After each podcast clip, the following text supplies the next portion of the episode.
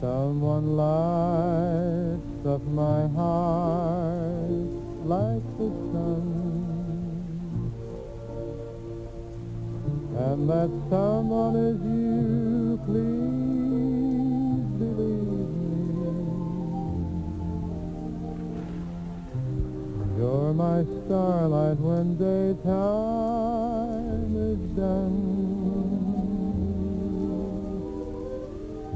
My darling, sweet darling,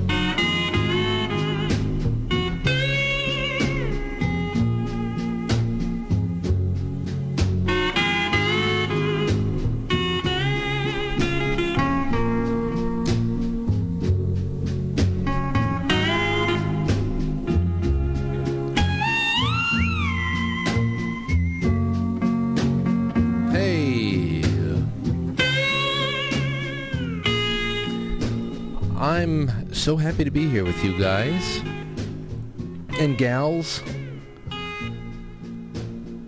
All right, 6:56 p.m. on the East Coast on this July 18th, 2022. I'm your host. My name is Frank. This is the Quite Frankly pre-show. And um, it's a rainy Monday. Oh boy, has it been rainy. Inside and out.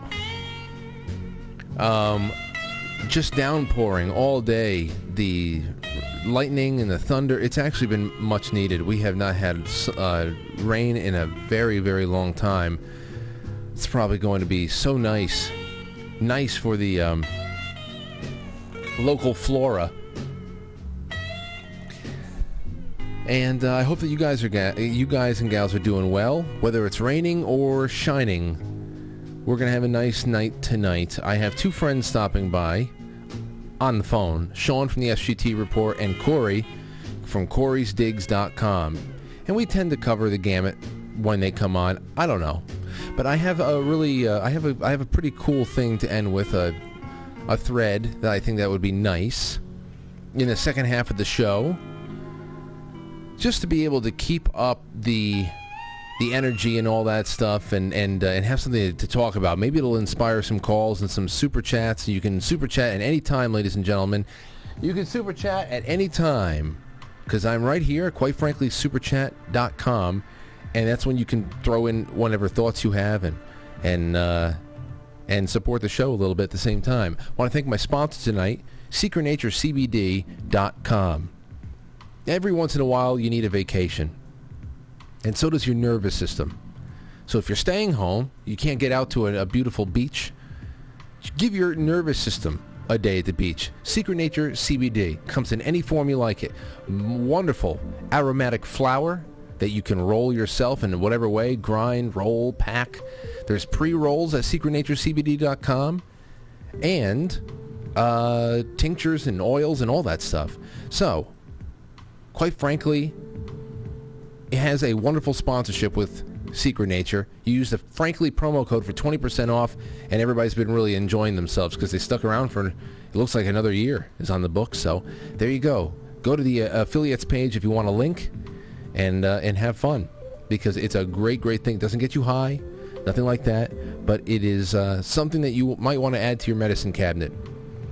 Now, I have an announcement to make, or I should say a little bit of an update, because I know tomorrow told you guys we had Alex uh, George Alexopoulos and Razorfist coming on, but I had to postpone them, and um, I, I got in touch with both of them, and thankfully they're gracious. We'll uh, we'll find another day. I want to keep. I have to keep this week kind of loose and um, and light, and we'll just do things on the fly. You and me, and of course Rob will probably stop by on Thursday, but. Um, uh, Skip has not is not doing very well right now, and today was a very sad and some in many ways um, upsetting, scary kind of a day, and I just don't know. I just don't know what the days ahead, the hours ahead, are going to bring, and I just had to bring that up to everybody because I know so many of you out, out uh, so many of you out there have been uh, praying, and I just wanted to let you know that's been that's what's uh, that's what's going on over here. So anything is anything is possible, but he uh, his his spirit is very very weak. He's very tired, and it's it hasn't been a good day.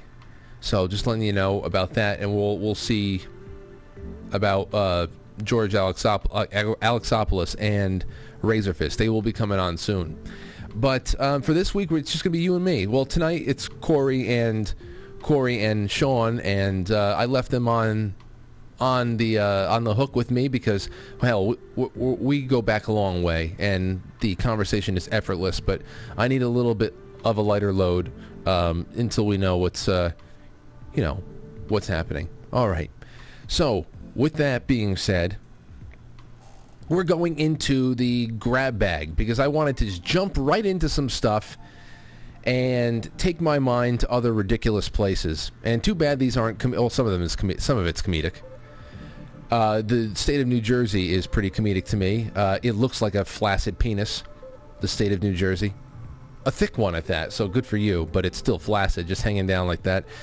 Oh, what, what's that? Hold on, wait, and boom, there we go. Transgender woman, man, who impregnated two inmates, moved from New Jersey's female prison, and hopefully into the mental hospital where he always belonged. Um, but this this is uh, this is crazy. The craziest thing is the reporting. Obviously, it's uh, even female prisons are rough places. Male prisons they're rough places. And then when you add mentally ill people into the mix, there is just there's just so much going on there. But the reporting on it shows the bigger problem in society at large.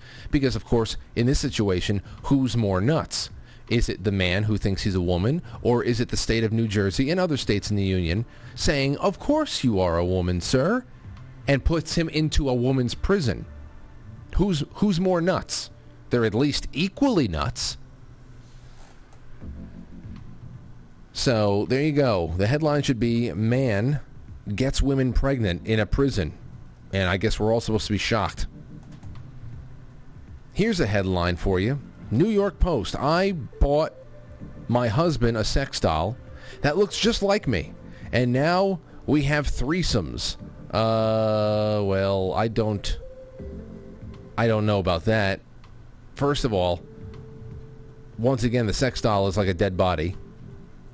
And secondly, I think the sex doll actually has a cuter face than the chick, and she has four times the breasts.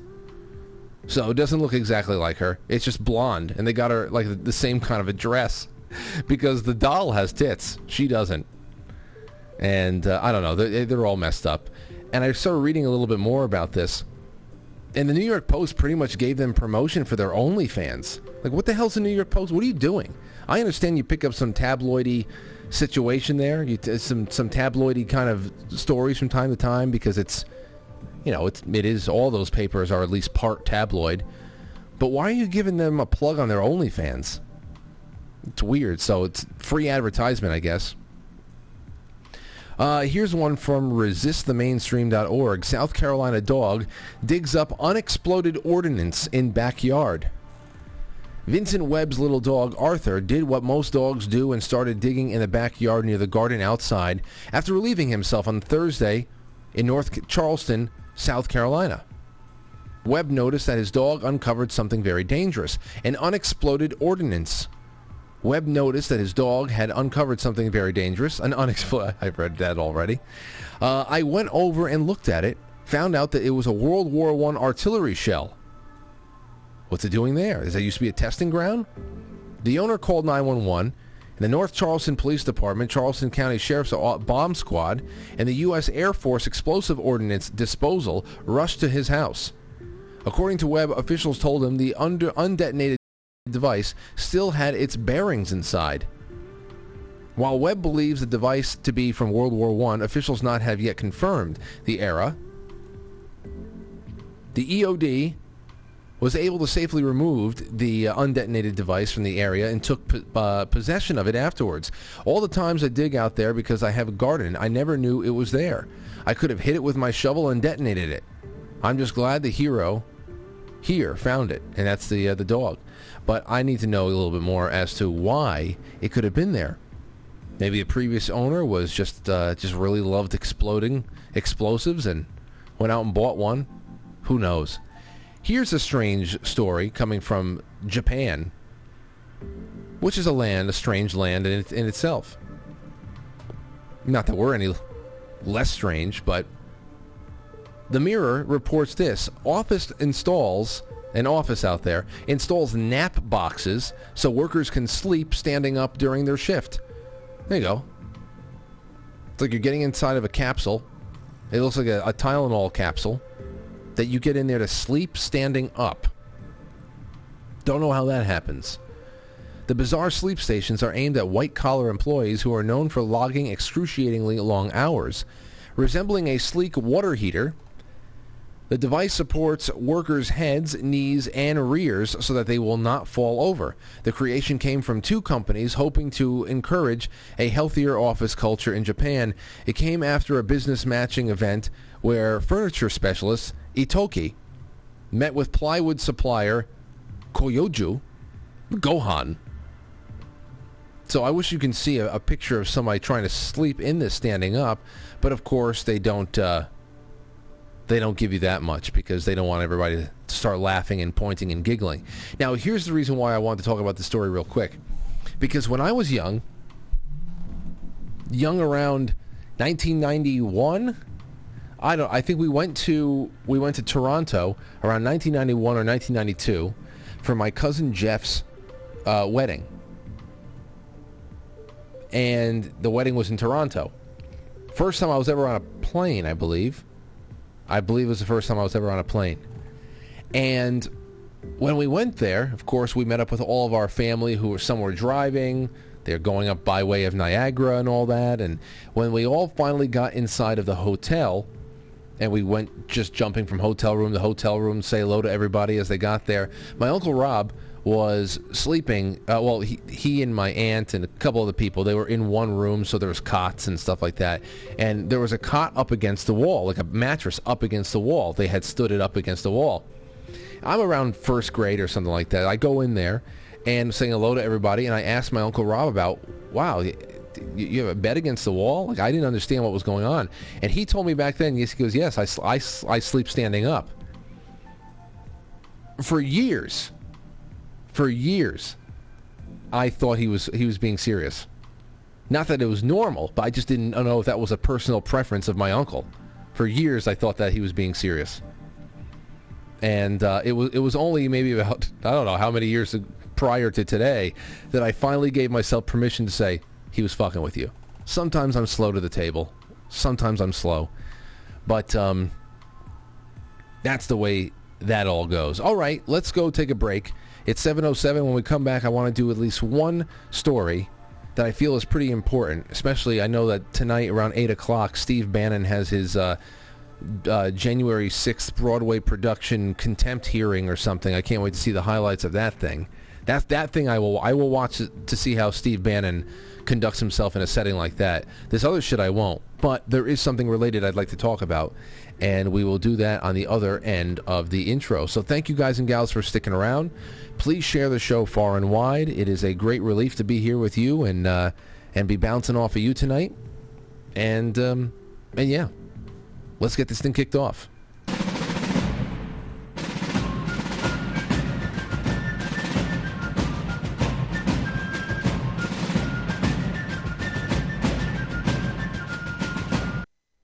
Let one ant stand up to us, then they all might stand up. Those puny little ants outnumber us a hundred to one. And if they ever figure that out, there goes our way of life. It's not about food. It's about keeping those ants in line. That's why we're going back. Does anybody else want to stay? Let's ride!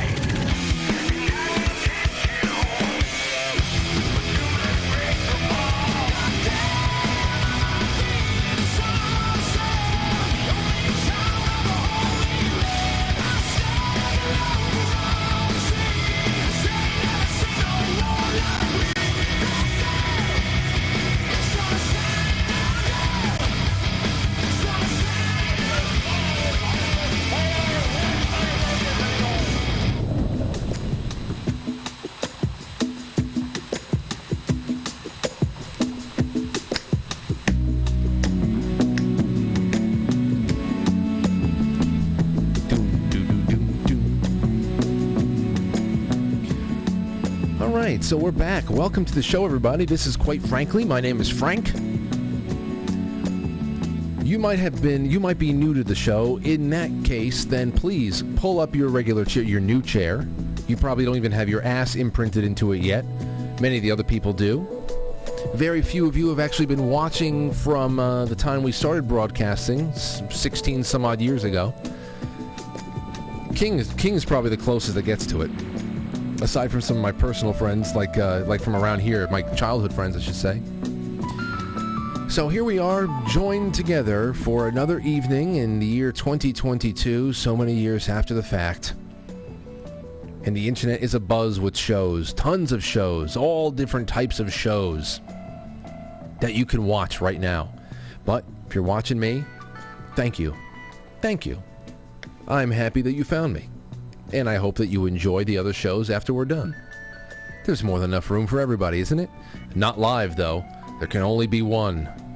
Okay, so here's what we have. I want to bring this up, and it's I think it's pretty important. Although the production that has been built up around it is not, the television production is not.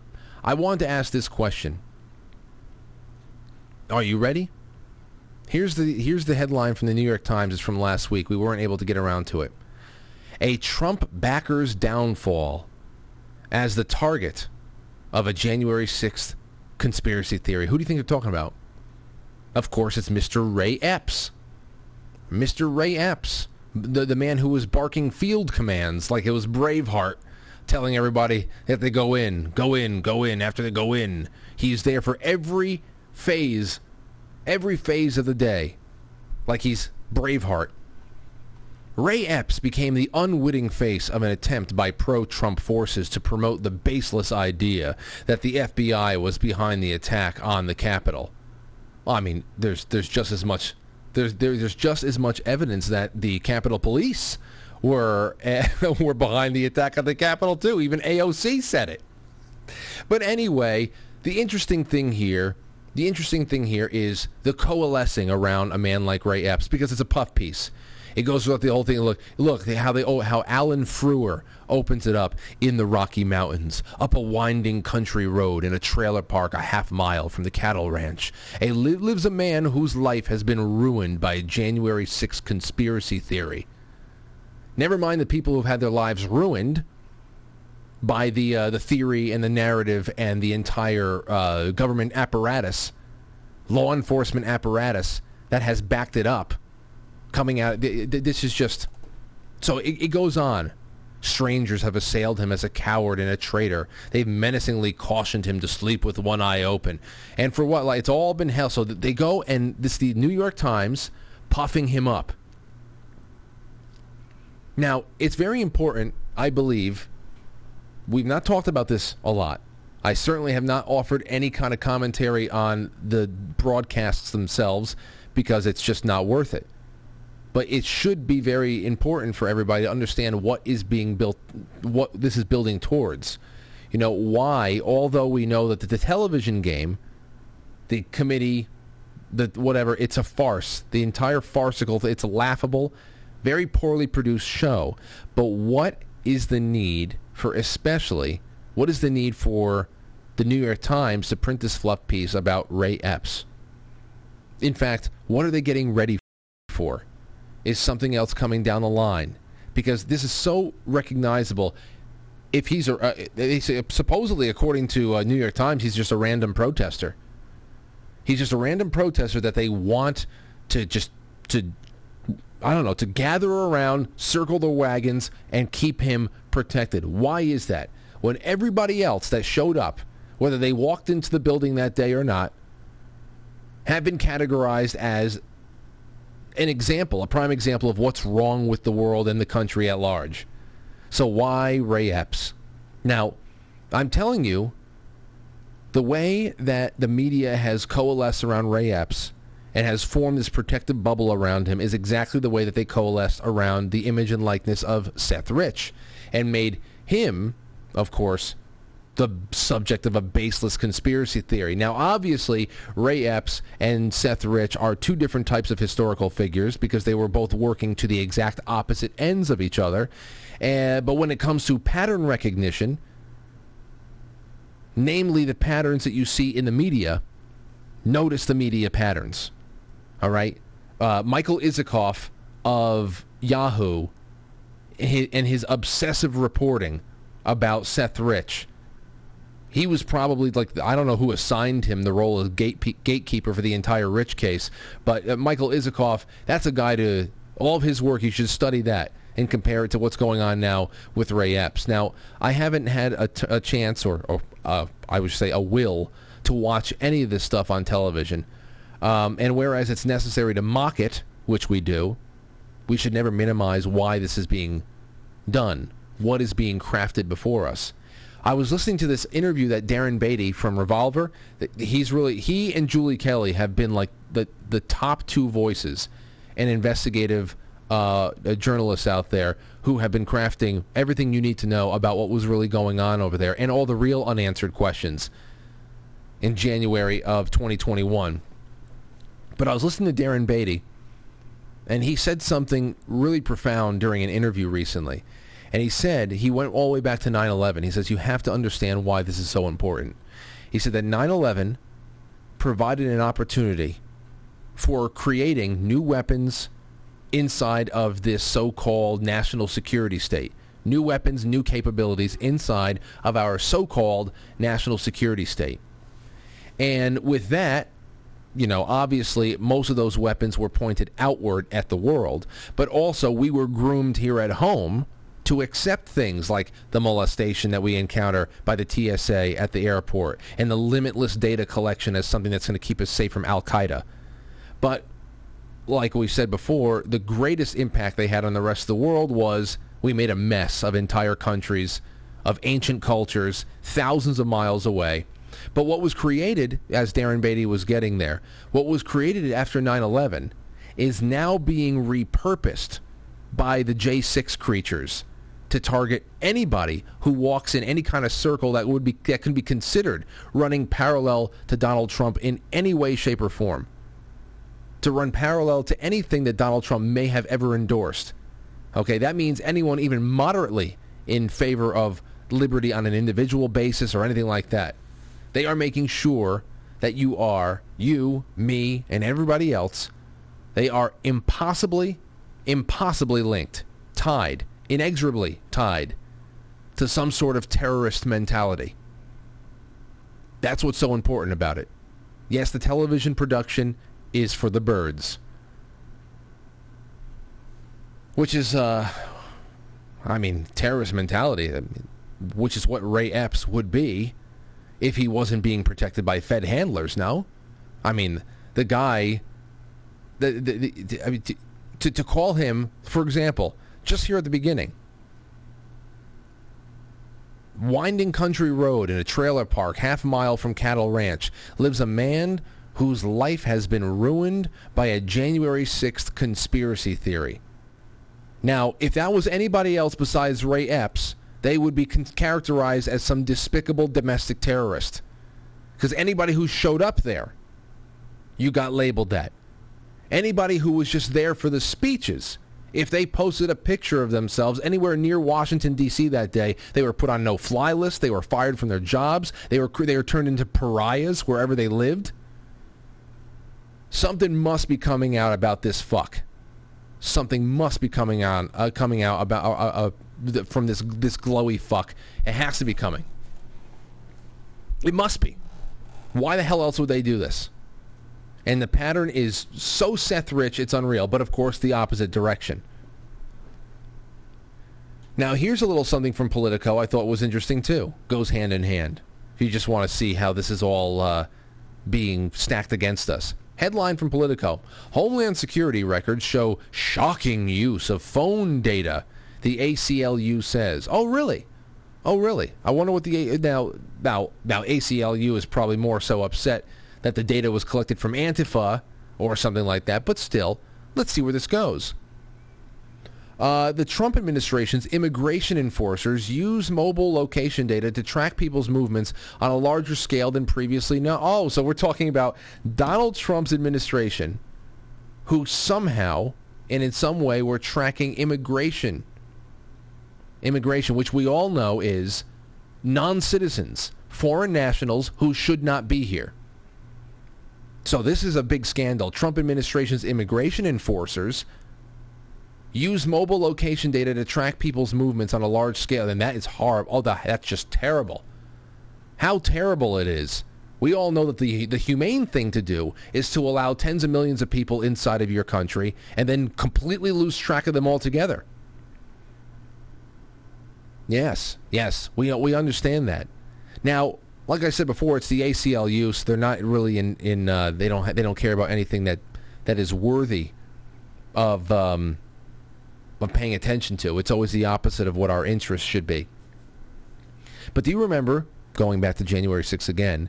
Jake Tapper on CNN in the days after January 6th using a real time. It was a, it was a real time video compilation on screen. It was a blacked out screen where you see the uh, pretty much the the the plot of the entire Capitol building, the ellipse, and all that stuff, and you actually could see the street map from where everybody was gathering, the nearly one million people that was in that were in uh, D.C. that day to listen to all the speeches. Nearly one million people, and you can see a blacked out street map with all of these little green dots on there, and they're moving in swarms. What was that? What was that that Jake Tapper showed us all in real time on, on CNN that day? He was using a real time swarm of cell phone user movement, okay, to actually track the, the movement from the speeches to the Capitol just to show. They had to add, add, a new aspect to the reporting over there so you can see, as if nobody believed that people use their legs to walk from the speeches to the Capitol. I don't know what they were, what were they doing? Blinking out of existence, then blinking the. Of course they're going to fucking walk. But they just wanted to let you know. They wanted to let you. They wanted to show that there's a real good reason why we have data collection. Big swarm of data collected without a warrant Okay? And, and I would say 99.9% of those people are citizens. But that's just fine because J6 equals new Al Qaeda. That's just fine. But when Greg Phillips uses data to show how Democrats stuff ballot boxes, it's, it's bunk. It's voter intimidation. It's a Fourth Amendment violation. And God forbid if you try to keep tabs on foreign nationals who should not be here. God forbid. So this is what it is. This is what it is. It's about getting people used to turning the infrastructure and the programs that they made after 9/11 inward on us. So we can mock all we'd like, and mockery is totally necessary. But um, but don't don't um, don't completely dismiss it out of hand. There's a war going on here. There really is. That's why when I I put out the, you know, I was talking a little bit about that that new COVID strain that they said is, is the worst one yet. And of course, it's showing up just in time for the end of summer, into fall. Um, people are already saying, get the masks back on, get the mask back. I saw one idiot say, mask up, kids. Phil Lesh got COVID. 82 year old Grateful Dead Phil Lesh got COVID. That's right. Put your mask back on. 82 year old man had a low grade fever and chest, con- chest congestion. So they're already starting with that stuff.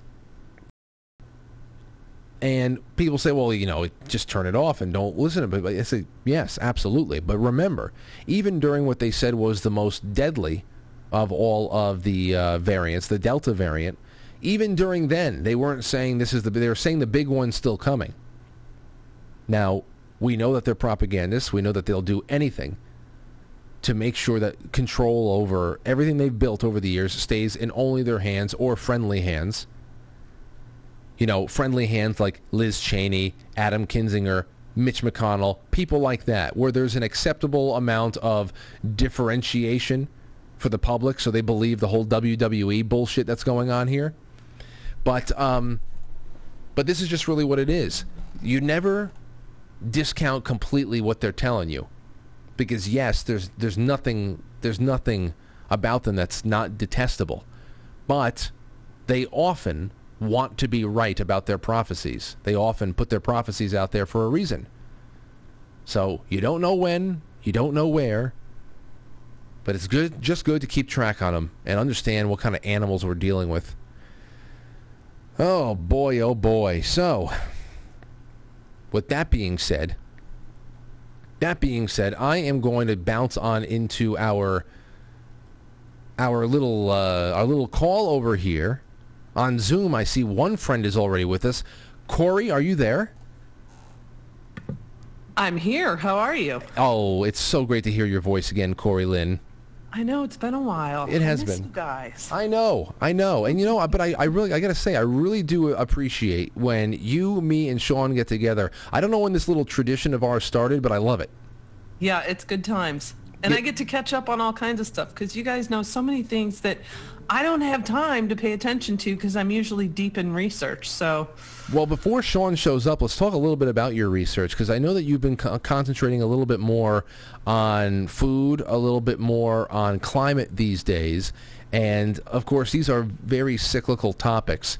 I think I think it's really interesting that although it looked like he was about to get BTFO'd by North Dakota, uh, a Bill Gates affiliated uh, land buy of 2,100 acres of North Dakota farmland was eventually pushed through and approved. How, how's that for uh, luck?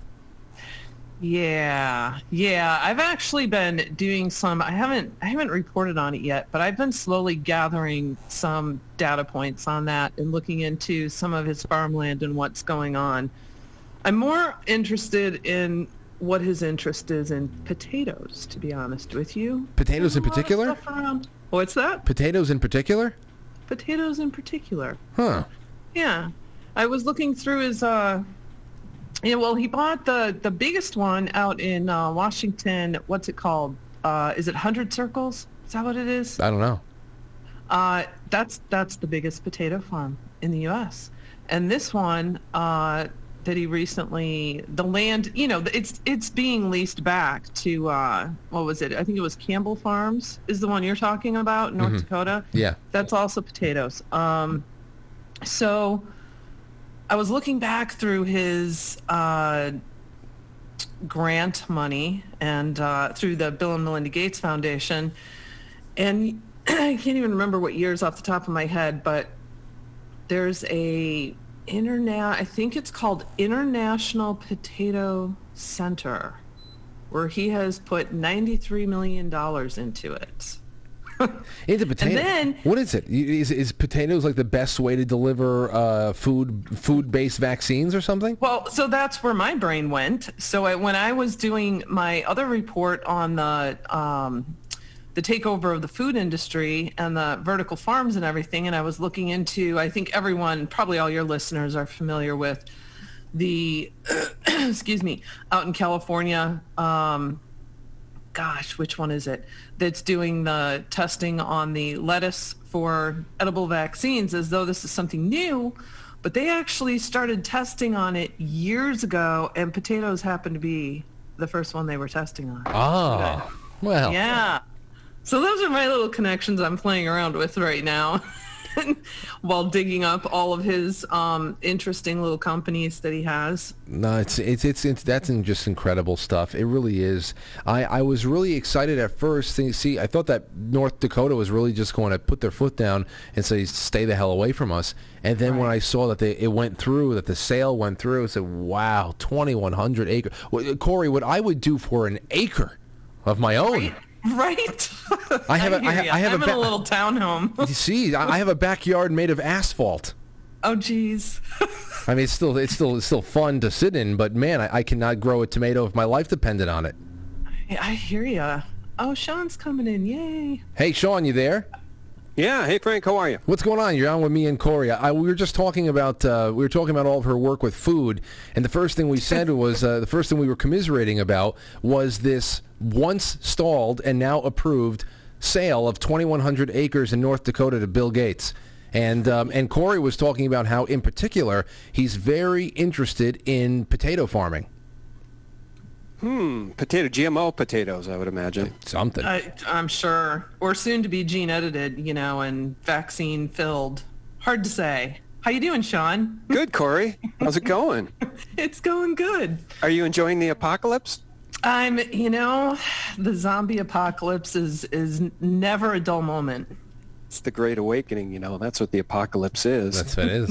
well, let me ask you this: um, we'll talk about an awakening and a uh, it's, since it's all kind of it's all kind of related with the food stuff. What do you guys think? And I don't care who starts with it. Glyphosate. Eighty percent of Americans gl- have, have glyphosate in their urine samples. Wowee, huh?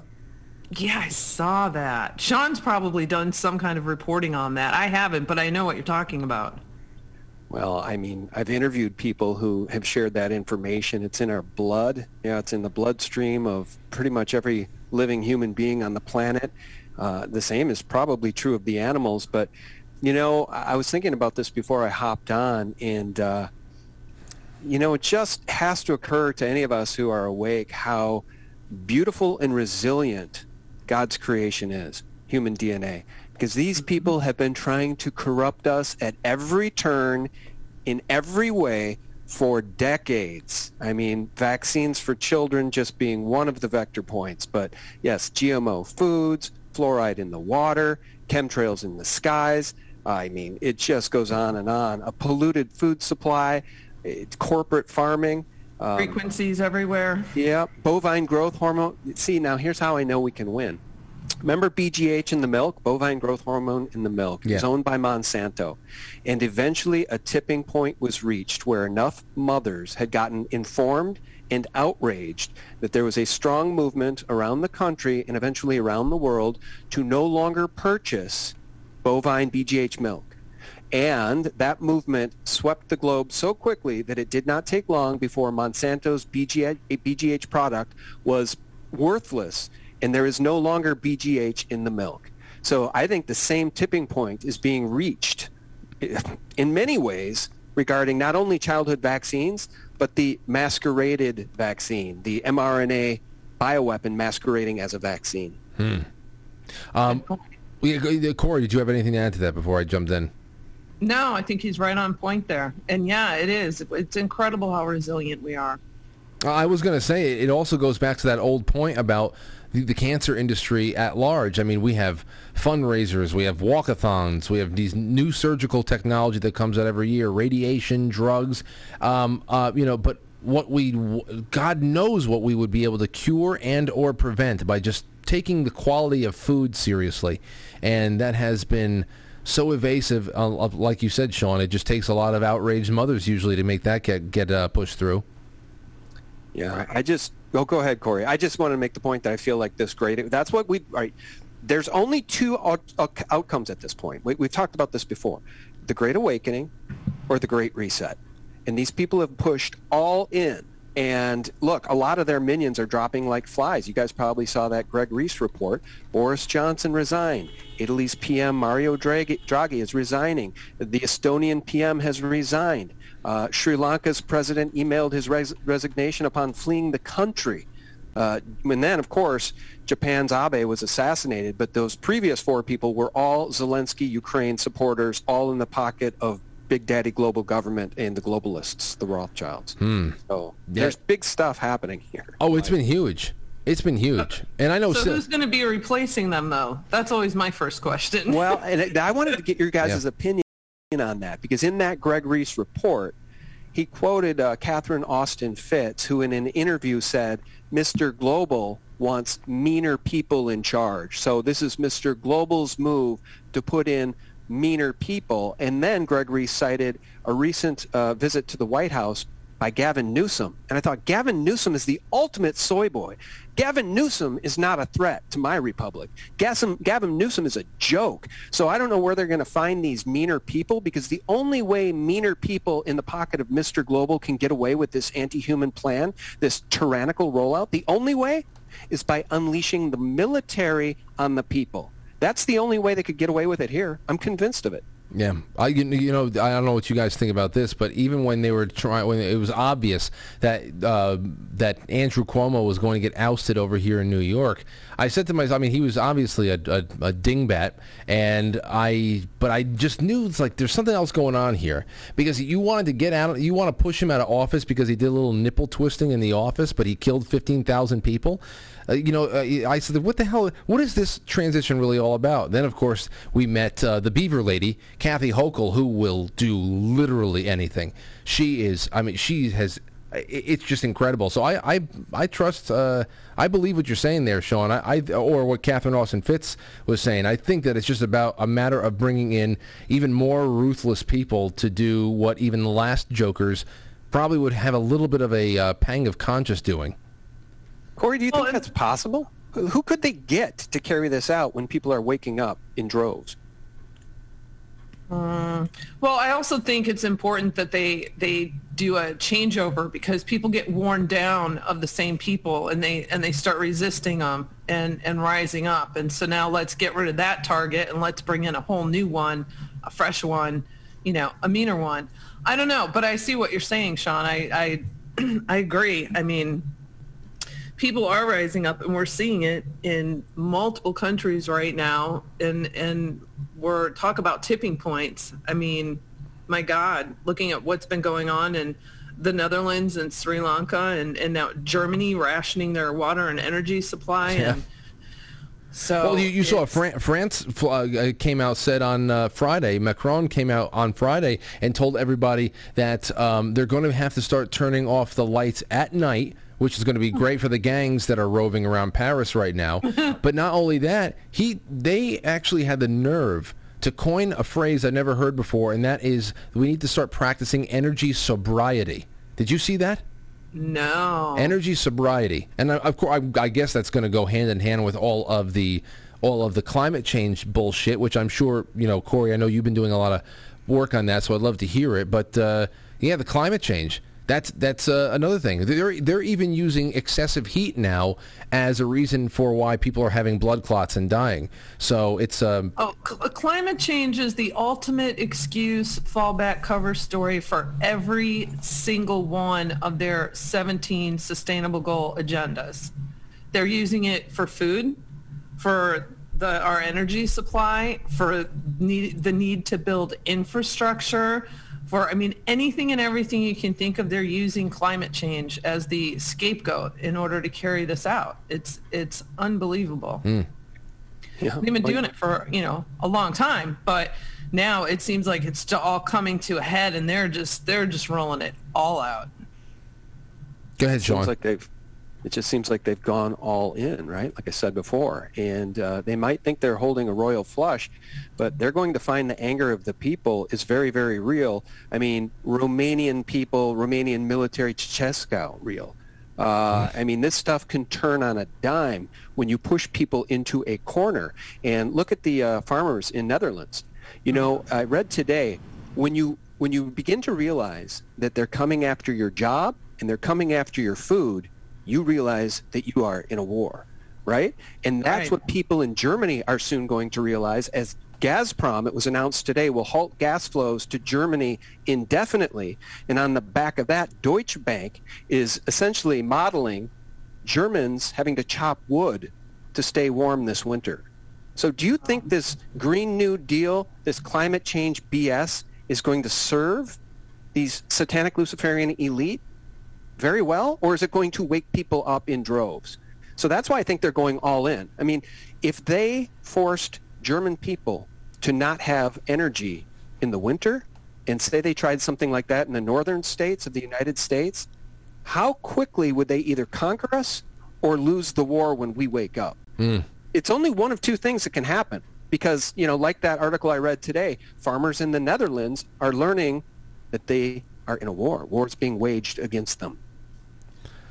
Yeah, well, and over here, you know, so the the Green New Deal. So on one good level, Congress hasn't uh, passed this. Uh, yeah, but however, the states, you know, California is trying to set an example, set the standards for the nation, and so on a local level, you've got everything from cities trying to implement stuff You've got subsidies going out.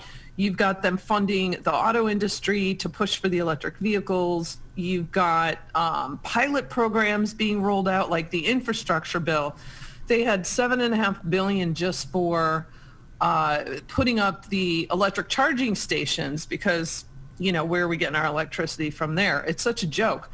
and then they had another seven and a half billion going towards creating electric uh, ferries, buses, electrifying ports. Uh, they did not state in there. They're running studies right now on programs uh, so that they have the data points for new energy sources or moving into a uh, electric vehicle by 2030. You know, they talk about that. We hear that all the time. But Congress technically has not passed any of those laws. Meantime, we got the EPA pointing to Biden's executive orders saying that they're going to start, you know, putting some more emissions restrictions in place and because we need to move to electric vehicles. And I don't think that's going to fly. No. The Supreme Court just shot them down. I know. The They Supreme just, Court just ruled in the favor of we the people uh, for the several, uh, several time. That's not a word. Several. For the se- to my the- shock, to my chagrin, several times they've ruled in our favor recently. Right, right, right. That's that's what my whole report was originally based on, and then I started digging into everything else and seeing what's happening on a state level. So yeah, and that's what I'm saying. I don't think that they're going to uh, be able to get away with this as far as the uh, you know the electric vehicles go because essentially that's no different than what the Supreme Court just ruled on with the whole uh, energy shifting. It, it's like creating their the EPA has no authority to create an entirely new industry or to lower emissions to the point where they put everyone out of business and force them into this new industry. But then you look at Newsom and you look at the waivers they're getting on being able to lower emissions and they're trying to force it and you got the automotive industries jumping behind him because of course they're getting they're getting thrown millions of dollars to do this and so then that creates an impact on other states and starts altering regulations and so my point is people need to get with their local legislators and start paying attention to what's happening because there's pilot programs and subsidies and grants going out all over the place to keep moving this agenda forward. But but honestly, they have no way. We already know we cannot exist on solar and wind and natural gas. We the the whole argument against hmm? fossil fuels it's not even an argument because they don't even show the other side all they talk about is how we're the planet's going to die we're all going to die global warming which has been the 100 year long hoax mm-hmm. so if they can't prove this data and Congress can't pass anything to, you know, won't won't pass anything to move it forward, that's that's going to be really tricky for them. So I don't know. I mean, we'll see what shakes out with uh, November. See, like like Sean, you- like Sean was saying, uh, and, and to your point, Corey, like Sean was saying before about uh, you know what is this really all going to come down to? Is it going to be the military that's going to have to do something? Uh, Europe, I don't know. The European Union, you think that some of those nation states would find a, the ball, but you know the thing, debt is the great slave, the the slave maker. All of those European states.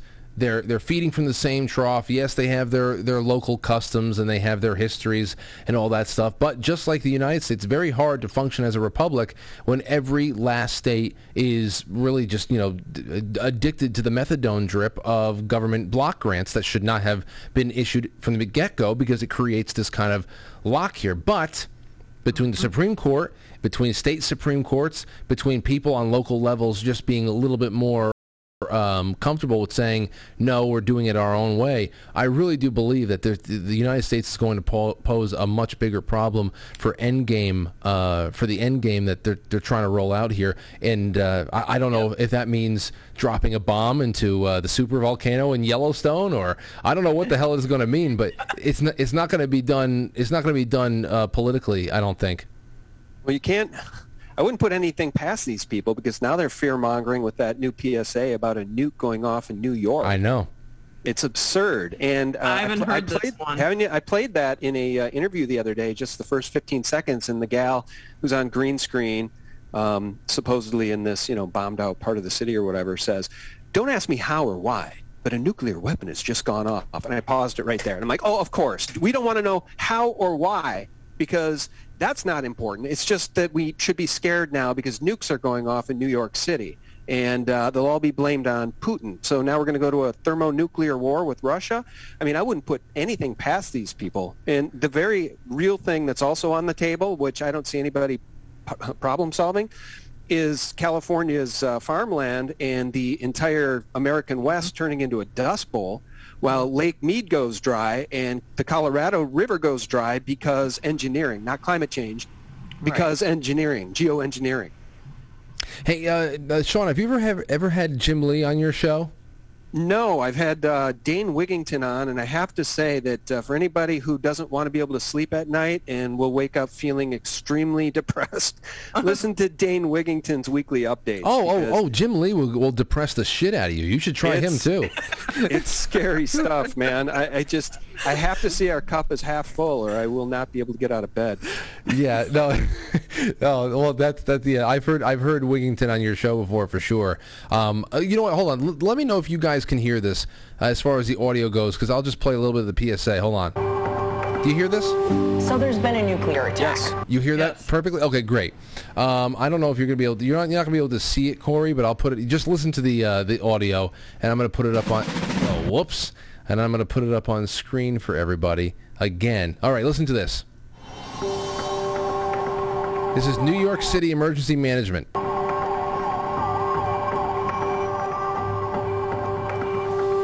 So there's been a nuclear attack. Don't ask me how or why, just know that the big one has hit, okay? So what do we do? There are three important steps that I want you to remember. Step one, get inside fast. you, your friends, your family, get inside. And no, staying in the car is not an option. You need to get into a building and move away from the windows. Step two, stay inside. So, so so far it's COVID. Get inside, stay inside. Yeah, 100%. And by the way, when I had David Weiss on, I think that's who I played the clip for. And David made a really good point. He's like, what's to stop them from setting off some sort of explosive de- device, calling it a suitcase nuke, whatever, and then em- uh, mimicking radiation sickness by cranking up the 5G, Right. Dude, and then killing as many people as they want with 5G. Uh, wait, wait, wait, wait, wait, Corey. She, she hasn't heard this. She, she has to hear number three. There's only No, wait, wait, wait. That, so that's that commercial we're talking about, right? Yeah. The- What you just played? Right. Don't ask me Yeah, I how have or seen why. that. She says. Oh, you Don't ask have? me how or why. okay. So Yeah, I have seen that. I thought you guys were referring to something else. I thought something else happened after that. oh, okay. So then you know that step three, of course, is listen to the media. Oh yeah. Yeah, get inside, stay inside, keep CNN on. Right. Right. And just just what you just mentioned, uh, the tactic you just mentioned, Sean, people's minds alone w- would make them sick thinking that they have radiation. I mean, without even the need for 5G. You Yeah. know? Yeah. Yeah. I mean, Yeah. what? Th- you think about what they've what they have uh, done so far. It's really, I mean, who who knows? Who has ever really been able to uh, live through a a nuclear attack or something like that? Where you say, "Oh, l- listen, I had the radiation poisoning bad back in 1945." I know what it's like. Nobody knows what that's like. You can just you can say anything. You can say anything is radiation poisoning. Right. Well, you guys, I can only conclude, and I haven't jotted these notes down, so let me see if I can formulate a thought here. But I, I can only conclude that if you are Mr. Global, which is what Catherine Austin Fitts likes to call these people, if you are the Luciferian people that control the planet, and you realize that people are waking up, like Helen What's-Her-Face said at the World Economic Forum with Bill Gates sitting right next to her. She said, the window's rapidly closing for us to make our societal changes and usher in the Great Reset. I'm paraphrasing, but that's basically what she said. And if you realize that people are waking up to your crimes against humanity that include everything from the mRNA bioweapon to the engineered drought to the engineered collapse of our food supply chain to the engineered collapse of the economy and people are pointing the finger at you you must conclude that these people feel cornered if they're now saying well maybe we should start to fearmonger about nukes. I mean do you see what i mean? The only way they can get away with all of this is if we don't know who they are. But now we do know who they are, and I'm really anxious for the arrests to start. I'm really anxious for the military. You know, I mentioned what happened in Romania, Ceausescu. For Yep. people who don't know, look it up. The guy thought he was still in charge the day he was shot by the military. You know, That's what I'm saying here. These people have gone all in, so we're going to get their Great Reset or the Great Awakening, and then we win. It's Well, one or the other. the- I and don't the- see how the- we make peace and end up in the middle. And the best thing about the whole thing there, Sean, and Corey for that matter, when we were talking about this before, is who on the world, the, the, the earth is getting smaller and smaller. Who? And when everybody, every major nation, I mean, the only one that we don't talk about is, you know, it's, you, you can't speak about is uh, North Korea. But, I mean, that is just so pointless. There's there's nothing going on with it. All of the wind in the, the North Korean sails is out. They're trying to redouble. They're trying to double down with the, the Cold War stuff with with Russia. But anybody who's been paying attention even poorly can see what's been going on, what's been brewing out there with NATO and Russia for years. And um, and when everybody else in the world and and I'm talking NGOs and the big company because you know, these transnational corporations they're bigger than countries anyway, especially when it comes to when it comes to GDP and and uh, political clout and all that stuff. They're all part of the same unions. They're all part of the same committees. The G7, Davos. They're all going. To, who is left? Uh, like this is why at this point I'm really I'm really shocked that they have not played the alien card yet. Because who's left? Right, right. It's probably coming. No, but you know what? Operation Bluebeam.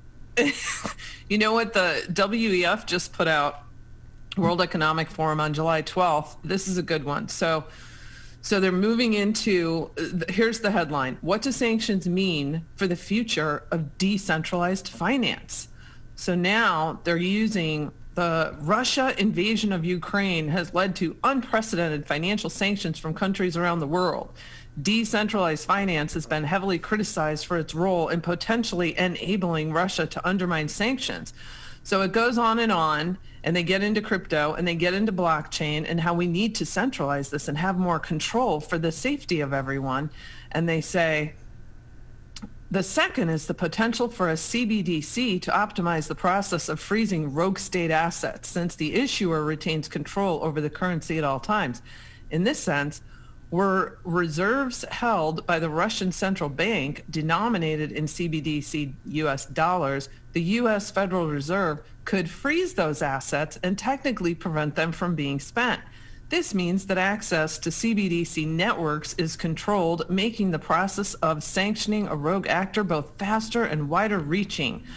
And they they go on to talk about how the same technology can also play a central role in the post-conflict rebuilding process. When recovery begins, there will be need there, will- there will need to be transfers to citizens to aid in rebuilding, and CBDCs would be a way to do this in a targeted and efficient way. Oh. So we're now using the sanctions and the, and the war to why we need to shift into central control and change the framework of blockchain technology so that they can rule over us with, you know, CBDCs and call us domestic terrorists and sanction individuals. That's what I'm saying. They're going to be sanctioning individuals. That's that's the real. Yeah. Now they, they'll they'll sanction the the Patriot Front. They'll sanction all the J Sixers. Whatever. Mm-hmm. Yeah. I I mean, oh wow. And then they're going to use it to rebuild. That's funny. Rebuilding. Right. Well, that is their other card. I mean, that's the other big card they have to play is that they own everything, right? They own essentially what the Bank for International Settlements sits at the top. And below, below that, you have the World Bank and the IMF. And then below that, you have the Federal Reserve and all the other central banks on the planet. So they control all of those.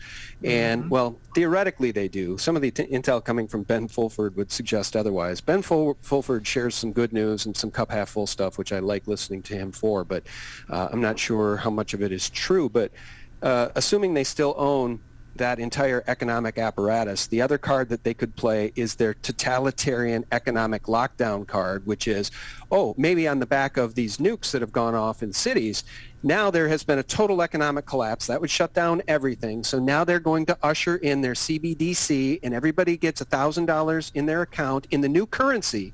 And that's it. Now you're a slave on the new plantation that they just rolled out and we will be subject to the Chinese social credit score system with no escape. and The we'll buy only your escape- homes. It, well, the only escape I could see in the event of that is states, literal rebellions by states like Florida, like Texas, etc., introducing their own currencies via their own state treasuries. That would be the only out. Well, uh, uh, you know, uh, to, to add on to that, again, and Corey was doing some work on. She said she's been doing a lot of work with the the climate and all that. And then this is we're talking about financing. We're talking about the way of the world, um, global taxes. It's all part of the same thing. Who, who, what's going to be the collection mechanism for these global taxes to do uh, to turn down the thermostat for the planet? Well, here's one. John Kerry says it's time to go into overdrive and accelerate the transition to green energy. Now, we know that there are multi-trillion dollar price tags put on all of the um, the things that have been proposed for the climate as it is. And here we are in this weakened state, and he's going on and saying that no country can solve this problem. We all have to reduce emissions. We have to accelerate the transition, and uh, no, no, uh, what does he, what do he say? He said the environment and the climate don't suddenly stop because of an invasion. Of course, it's all because of Russia. All of our problems are just because of Russia. All of the thing, all the pain that we are finally feeling because there is no amount of quantitative easing that can make us, uh, th- that can dull the pain of what we've been doing for the last 120 years is, um, it's all about Russia now. But they still don't care. They still don't care. They, they have to accelerate. They have to accelerate. Like Prince Charles said that they have to they have to um, militarize their approach to the climate, and they actually need a Marshall Plan kind of approach to the climate to rebuild the world. Now, where are you going to get that? I would have to imagine the uh, the digital dollars are going to be a, a a big part of that because this this paper one isn't doing much these days. Uh, Well, agreed. keep- they're both skull and bones, by the way. George Bush and John Kerry. I just want to remind you guys of that. Was that Yale? They both went to Yale. So Yep. look at follow the bloodlines. John Kerry is the biggest traitor next. Well, look, you got traitors on the right like Liz Cheney and John Kerry. Well, John is John Kerry a Democrat actually? Yes. Yeah, he is. Uh, Liz Cheney and well, there's other traitors on the right like McCain when he was around. Um, sorry, I'm babbling here, but uh, John Kerry's a bonesman, just like George Bush. You know, the point is, I don't think DeSantis in Florida is a bonesman. Right.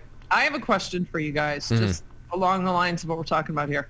So I haven't had time to look at this yet. Did you see uh, that Schiff just filed an amendment to NDAA that would conceal any info collected by the U.S. military for use in congressional investigations or court proceedings? Yeah, No, I didn't see that. yeah. I, I, Tucker I ha- was reporting about that. what's yeah. that? Tucker Carlson was reporting about that. I uh, yeah, no, that guy.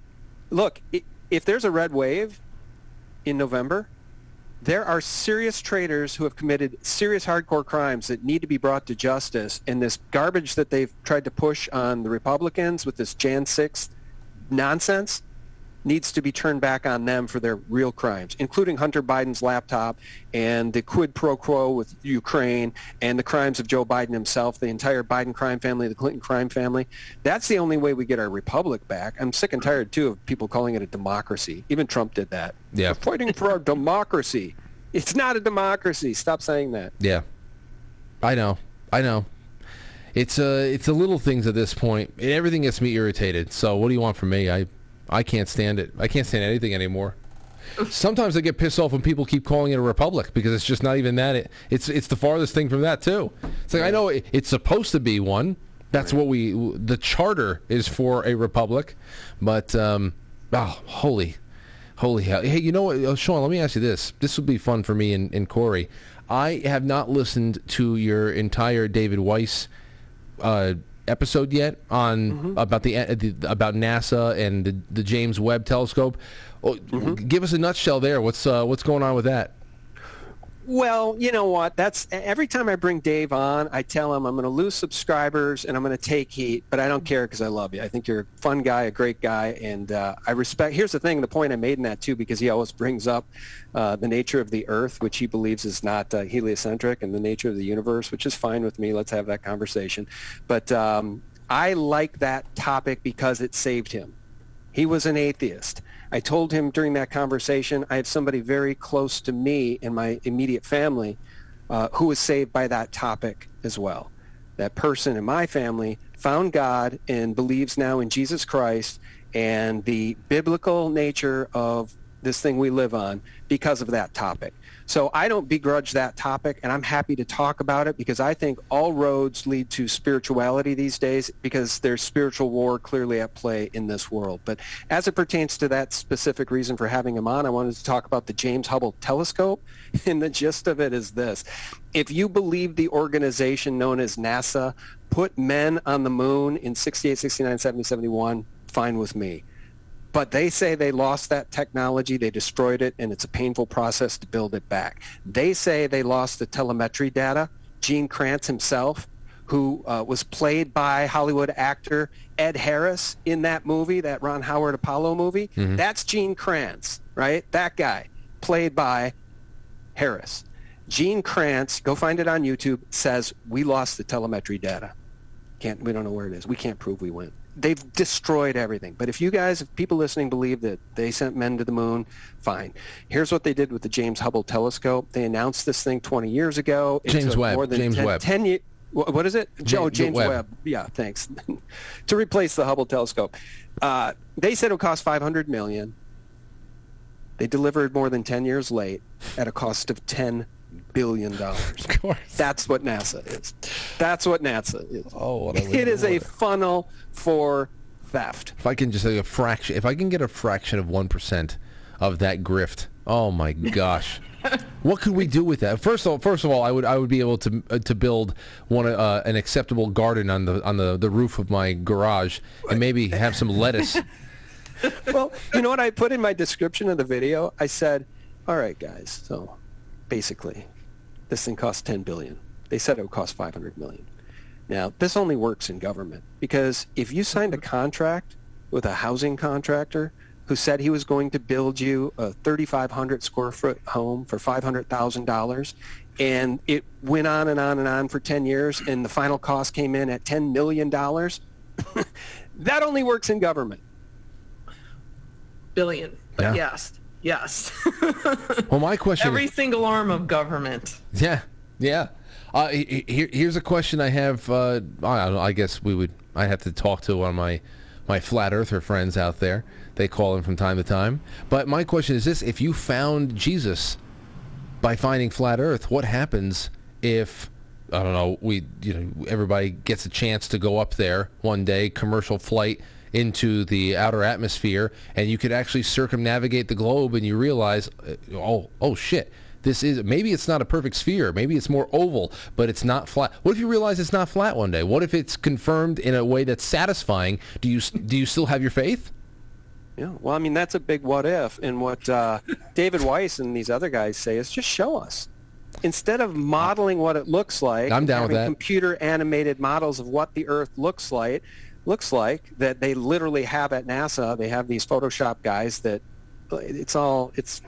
I don't know. Look, I, I told these guys early on when I had on Crow and David Weiss. It's the first time I ever broached the topic after listening to them and doing my own research over time, I coined the term for myself, globe as we're told skeptic. Because I don't believe anything coming from NASA, and I certainly personally do not believe, based on the research I've done, that their fixed Copernicus 24,900 round mile math, that's what they say the Earth is, 24,900 miles around.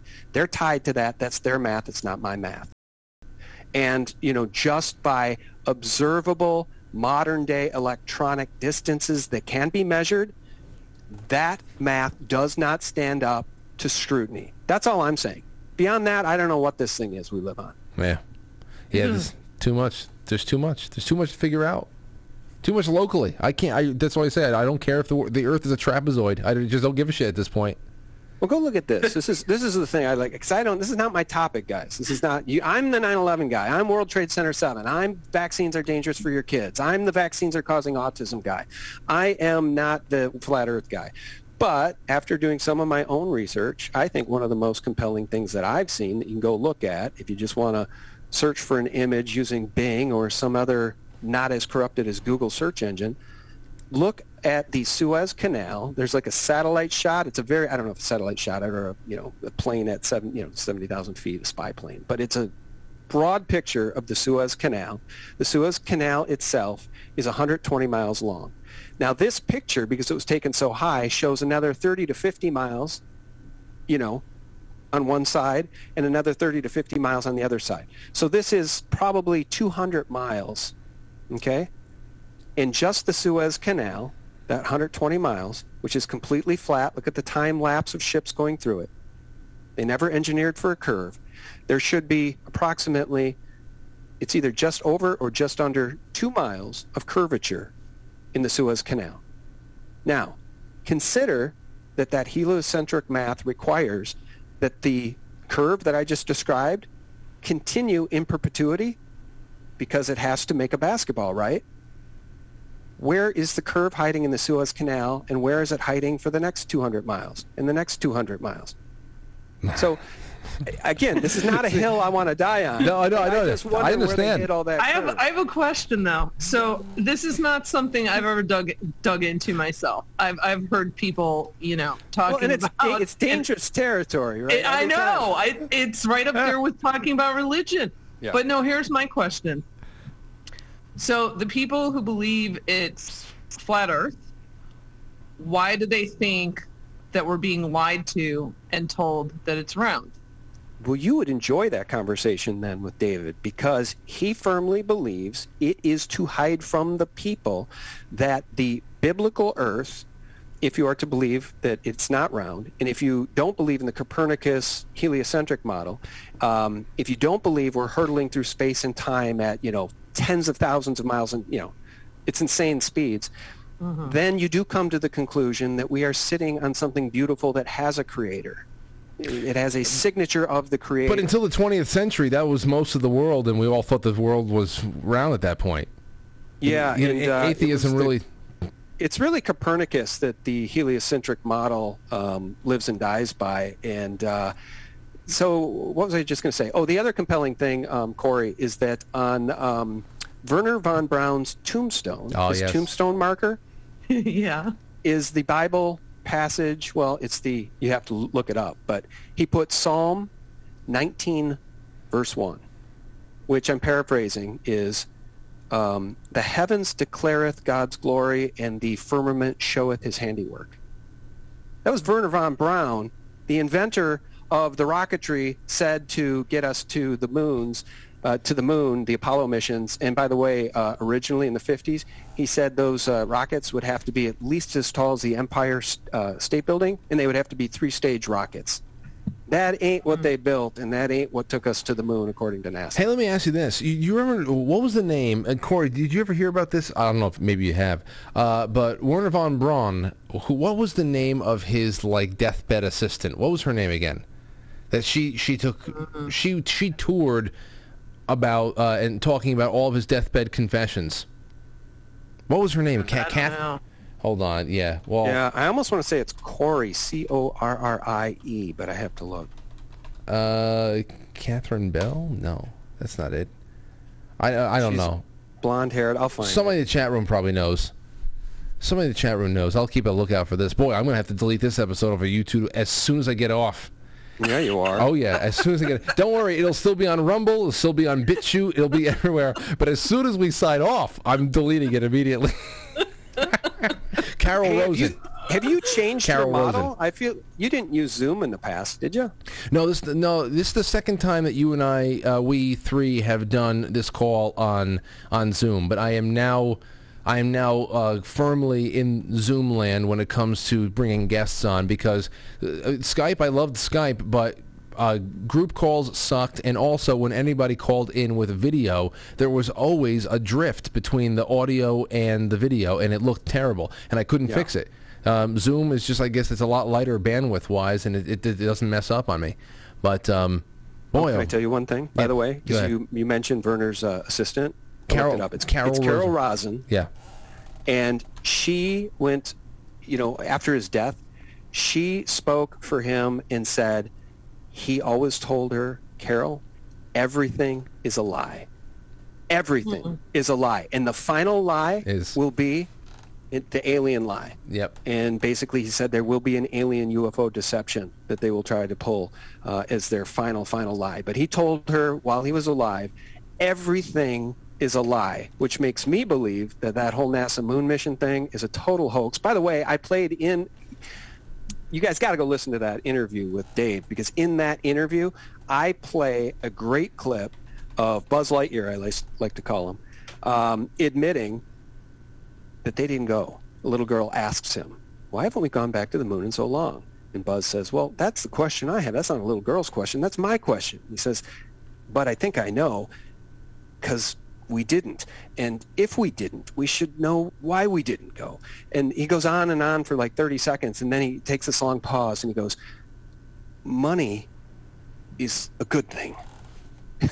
it's like it's the it's the rantings of somebody who's really getting up He in years, yeah. and then the truth just spills out. Yeah, it seemed it seemed like it was a combination of him being old and uh, and and kind of losing his uh, his filter, and also a little bit drunk. Like I don't know, That seems like a guy that uh, it seems like he. That's like how I would uh, I would let something slip if I if I had a couple of shots of whiskey. Yeah. You know, I don't know, but uh, you- Well, well, Have you guys ever seen that uh, Bart Sibrel uh, video? Funny thing, uh, documentary. Funny thing happened on the way to the moon. I did. Yes, I love it. That's, I a, haven't that's, seen a, it. that's a good Corey. You would love that one. It's 45 minutes. It's very compelling stuff. It makes you ask a lot of questions.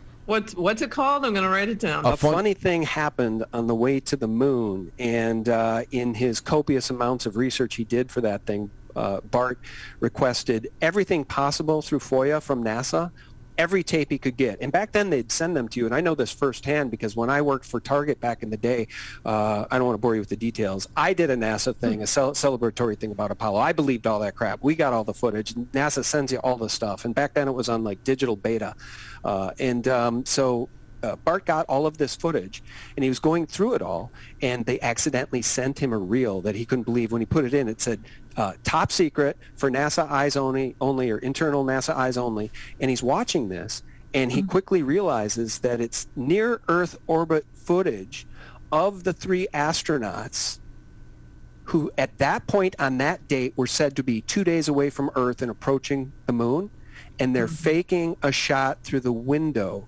to make it look like that's the Earth because the round window makes it look like a round Earth, but they were in near Earth orbit, time stamps and all. So they faked it, man. They did not go all the way to the moon. And then if you look at that lunar lander, Corey, go find a high def image of the lunar lander and zoom in on it. Well, it I- looks I- like it was made with like masking tape and tinfoil Tinfoil. and No, curtain rods. That that was the, that's the the the big money shot, Corey, of the uh, of the whole film is when they, they, they look at the angling from out, outside of the uh, the observation window there and how um, the, they use like black pieces of paper and it, it's it's interesting. I would love to hear your dissertation on it afterwards. Yeah, yeah, that would be. Well, it's always fascinated me, and I have leaned more towards no, they didn't go, and uh, definitely, I haven't looked into the, you know, the whole. I haven't dissected the flat Earth theory, but I've always felt that uh, there's a lot of things going on on this planet that we're not being told accurately about. And the, Doesn't feel right. I feel more like we're in some sort of a dome here. Biodome. Hey, hey, uh, Sean, I know you have to leave in a couple minutes. Why don't you give everybody some plugs as to where they can find your work? I know many people in the audience already follow your work, but for those who have come on new, let them know. Well, thanks. I'm just looking up the Apollo missions cost because what did that cost?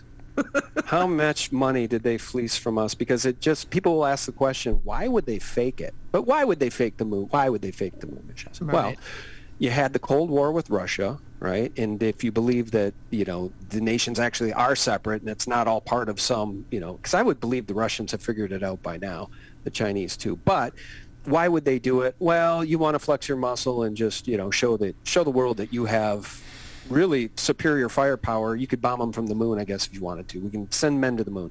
There's that, but then there's also the money Yeah, a lot a of black hole for money to flow to, just like with that James Webb telescope. $500 million budget becomes a $10 billion project. I mean, it's all about the money. Well, you know, But, go, uh, go, going back to what you said about what was lost. I know you, you, I'm trying. I, I told you to, to wrap up, and, and No, now I'm good. I'm good. But anyway, going back to what you said, what was lost. I remember when we were growing up. Well, when the first generation iPhone came out, I was already a you know in high whatever it was, college or whatever. Um, when the iPhone came out, I know everybody loved sharing infographics, and some of them were actually endorsed by some government agencies, maybe even NASA, that the computing power that was contained in the first generation iPhone was more than the computing power of the entire Apollo mission that got us to the surface of the moon. And I'm thinking to myself, how the fuck is that possible? I'm like, how is that possible? What do we? How, how do we get to the moon on a typewriter? I don't understand how that's how it's possible. You know, there there are numerous times during a month where I might be at Planet Fitness working out, and my wife calls, and we can't have a conversation that isn't breaking up and ultimately fails. Frequently, and we each have an iPhone. So how in 1970 or 68 or whenever that famous call was with the astronauts on the moon, talking to Nixon in the White House in real time? Can somebody explain to me how that worked? No, I don't. I can't. I can't explain it. I can't. And I'm not necessarily. A, I'm. I'm. Well, I'm not a flat earther either. But if I were ever to come face to face with somebody and say, well, "Okay, fine, Frank, prove it that the world is round," I couldn't prove that either.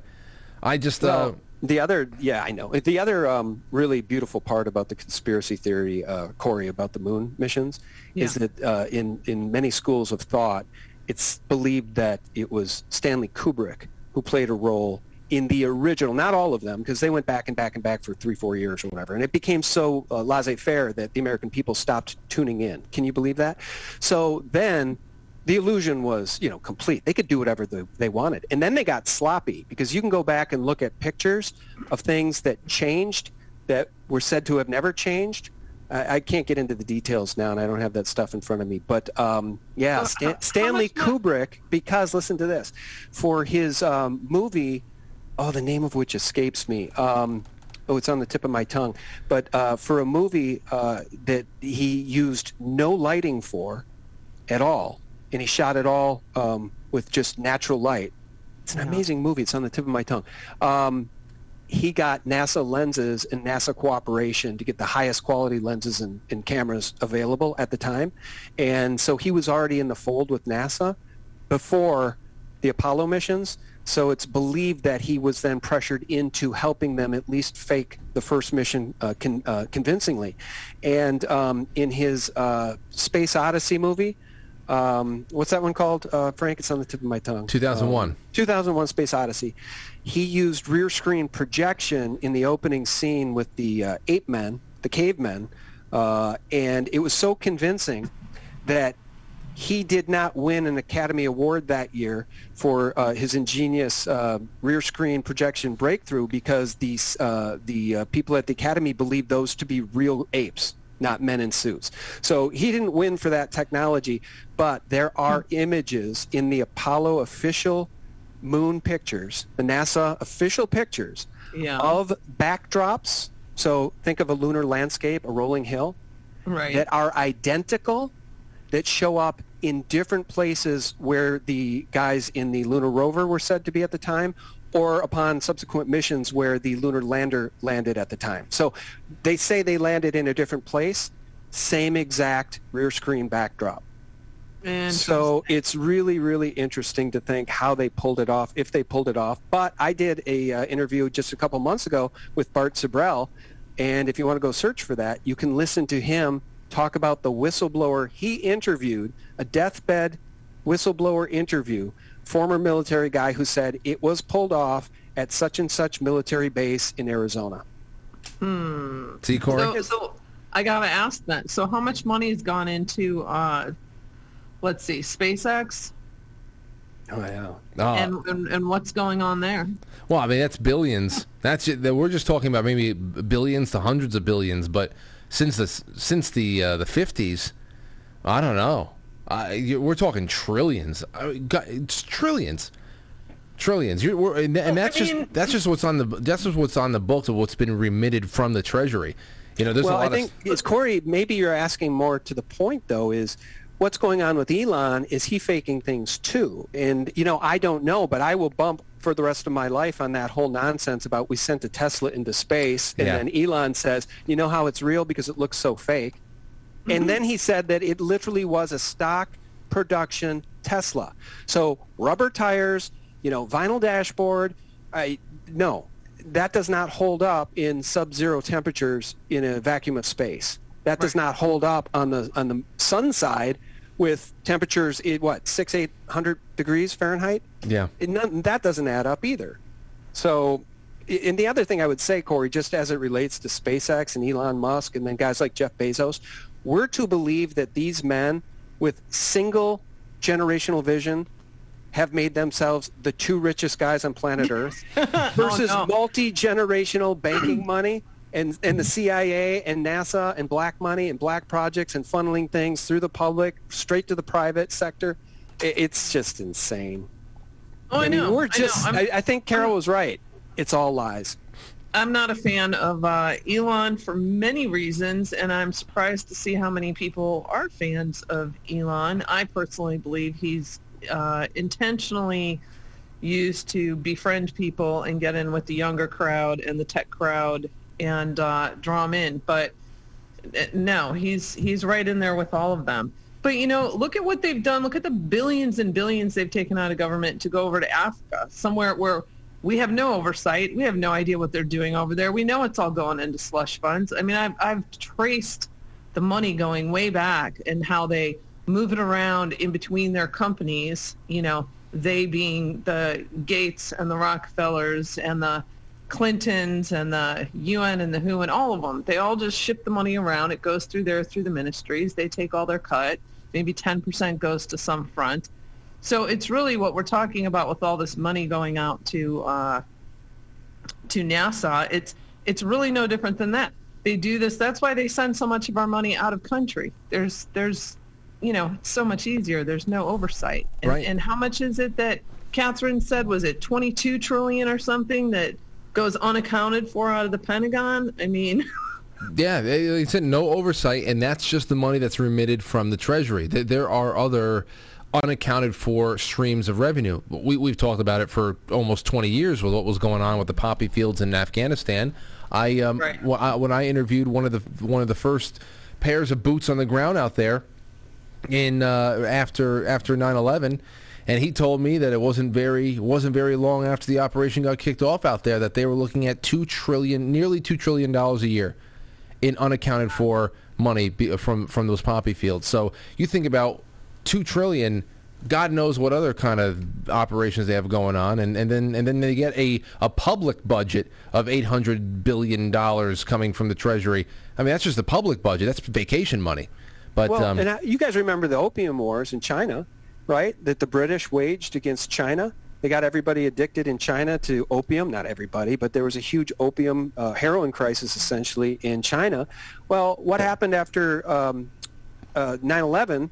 We get to go into Afghanistan, and there's Geraldo Rivera, you know, uh, interviewing a military guy, um, spokesperson, and he's like, "Yeah, it's not our job to teach them how to live differently. I mean, they believe what they believe, and the opium production here is central to many of these farmers, so it's our job to protect the opium fields. So then what did we see? We saw an explosion of heroin coming into the United States, basically opium wars against the United States. And now what do we see? Fentanyl wars. I mean, there's an entire war being waged against our country, and Joe Biden and a lot of these people are a part of it. I mean, the borders are wide open. So what's coming through besides the drugs? Oh, well, that gets us back to that suitcase nuke fear-mongering in New York City with that PSA. Um, They can blame it on anybody they want. they could. And, and, and right and and what's going on with these these bases that they're building I, I can't even remember where they're at it was one of those things that just flew by i think there's a couple of them now that the biden administration is buying these up and using them for holdovers for immigrants coming through i figured you guys probably have talked about that you know more than me on it I don't know. I don't know. I covered a story years ago about faith-based faith-based initiatives on the border that were were, were acting in as that that kind of like a it was a, it was almost like a drop-off point for smuggling people across, and there was a lot of different type of church groups that were actually involved with that. Uh, uh, what Ted Cruz, he had he had links to that. So there's so many different ways. There's so many different facilities. Um, Yeah. I the, didn't didn't the Koch brothers Weren't the Koch brothers in the, the, the, the, the housing mix when it comes to building facilities that were that were bringing in what, of course, I, I guess they were they thought was free labor. I saw some people reporting on that back in the day. I don't know if it was speculation or not, but I should probably get that get that all uh, squared away before I say it again. But still, Well, you sparked another thought, though, and it is this um, human trafficking problem, which, of course, those of us who reported on as it related to Comet Ping Pong and the 49th most powerful man in Washington, D.C., as declared by GQ, uh, James Alefantis, uh, a pizza shop owner. That didn't make a lot of sense to me, so kind of dug in a little bit. I thought, oh, that's that's uh, David Brock's former boyfriend, and that's interesting because, as fate would have it, then in 2020, October 15th, uh, I was terminated along with X22 Report and so many other people by YouTube on the back of a Media Matters for America hit piece, and then a week later, on the back of another Media Matters for America hit piece, I was terminated by Patreon because of what Media Matters wrote in those pieces about me and others. And I was one of the people pointing the finger at James Alefantis saying, well, hmm, maybe what's going on at Comet Ping Pong and its associated businesses and his relationship with um, the Clintons and the Podestas is what makes him a powerful man in Washington, D.C. And what might that be? Well, then we found out that the Clinton Foundation came to the rescue of uh, Laura Silsby after the earthquake in Haiti when she got caught trying to smuggle out 33 children. yep. Yeah. Child trafficking. And then we find out as we dig deeper about that Art in Embassies project that allows embassies around the world to ship live art to each other. Mm-hmm. Live art. I wonder what that could be. I don't know. Is it anything like a Wayfair cabinet? You remember that for a couple of weeks? Yeah, I sure do. That was that was a that was a spooky couple of weeks. Of course, went away and uh, and I don't know, just blew up to any anywho. Any uh, Sean, I've kept you way past what you said you had allotted tonight. Please let everybody know where to find you. But Cor- this is so fun. I know. It is fun. It I is know. fun. I know. That's if why I, I- if I if I didn't have a wife who I promised I would be off at 7:15 so we could go grab a bite to eat, I would stay on for another hour with you guys. That's 'cause why we're, kin- we're kindred spirits, and frankly, you let me you let me talk about the nature of the earth, and that is a very off-limit topic, my friend. I know. That, that's why Well, I like bringing and- you guys and- back on. and now that we mentioned com- Comet Ping Pong, you're definitely going to be taking the YouTube video. Oh, I, so. I, I'm, I'm, not, I'm not even leaving the studio. As soon as I hit sign off, it's delete because I'll download it from D Live. I'll encode it. I'll put it up everywhere else. But it's it. Whoever's watching this on YouTube right now is here for a very special event. Oh, that's awesome. All right. Well, thanks for having me on, and I'll make it super simple since I'm not on Twitter or YouTube or Vimeo. Uh, I'm not on Patreon anymore. I got terminated from all those. MailChimp won't let me do business with them. PayPal says I can't do business with them, so I no longer buy anything off of eBay, so that's their tough luck. You guys can find me directly at sgtreport.com. The top three new videos are always at the very top. And then I post a lot of stuff at thephaser.com. That's my other site. Stuff that you can't really find elsewhere if you don't know what you're doing and you don't know who to look for. So appreciate you having me on. I, lo- I love I love having you both on. Corey, CoreysDigs.com. Tell us what you're working on. What's coming up next? Oh gosh, I am working on a new series that's going to be coming out in a couple weeks. So I will be uh, announcing that soon enough. Uh, and then, oh gosh, still just digging into reports. Uh, I just did a short article a few days ago. Um, it was a good one. It's called I Have Nothing to Hide. So it's a three minute read. I recommend people reading it. I think people Wow. will get kind of a kick out of it. Um, it's it's it'll it'll strike a chord. Yeah, I'm just going to read it because that's the first time I, I've I've known you to, to write anything that's a three minute read. Right? I'm going to have to It's do it just for the history version. That's just It, for the it was history one of it. those ones that hit me at like three in the morning, and I just grabbed my laptop in bed and just jammed it out. Well, that's that's all on CoreysDigs.com. Yes. And SGT report. You guys have been so great. Thank you for keeping me company tonight. And I'll get in touch with you again soon, and we'll put something on the on the uh, the the thing for maybe early September or who knows. I, at least once every two months. Sounds yeah, good to me. sounds good. Corey, good to hear from you. You too, Sean. All Have right, a take good care. dinner. Good night. Thanks. Frank. Good night, my friends. See you, Good Franco. night. Later. All right. Wow. Well, I feel great having hung out with them, and there you go. So now listen.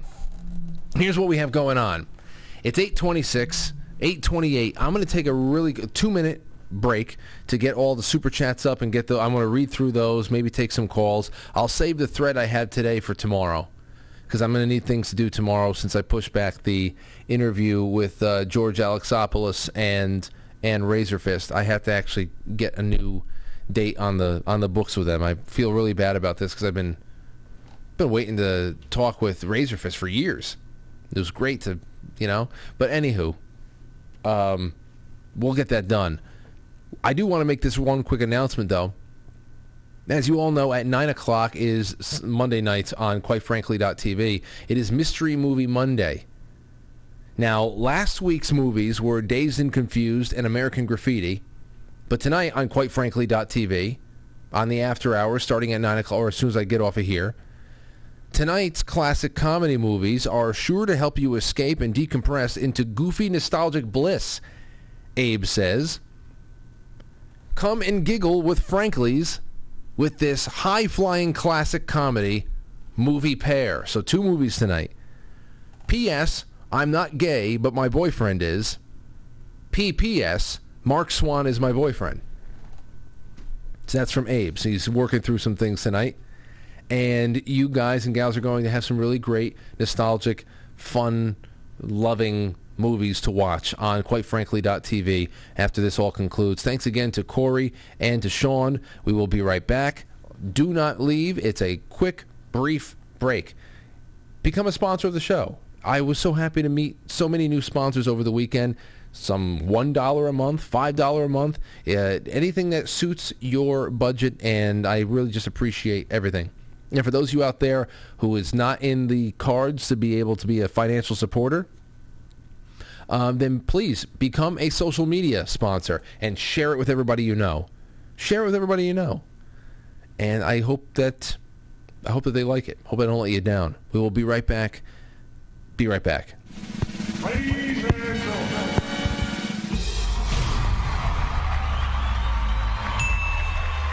Welcome to intermission.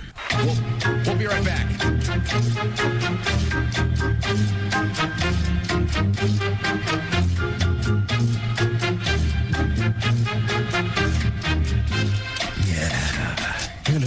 Revolution.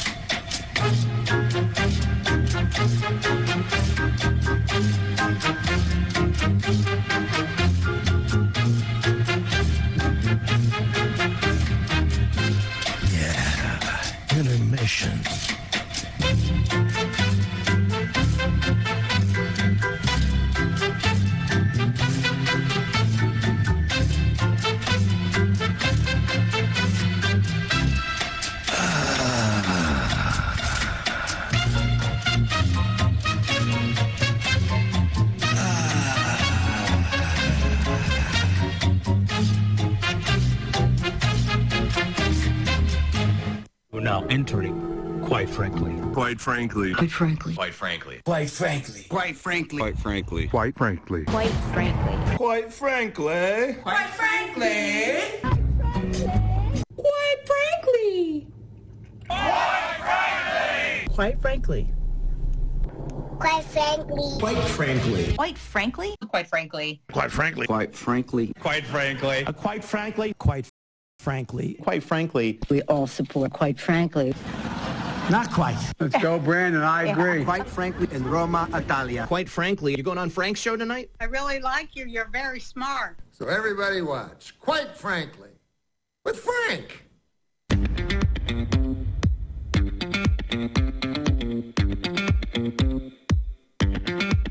Quite frankly.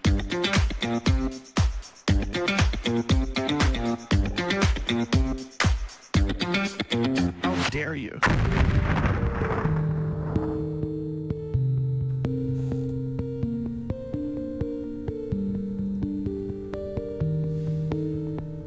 Okay, so welcome, welcome. I'm happy to have you back with me.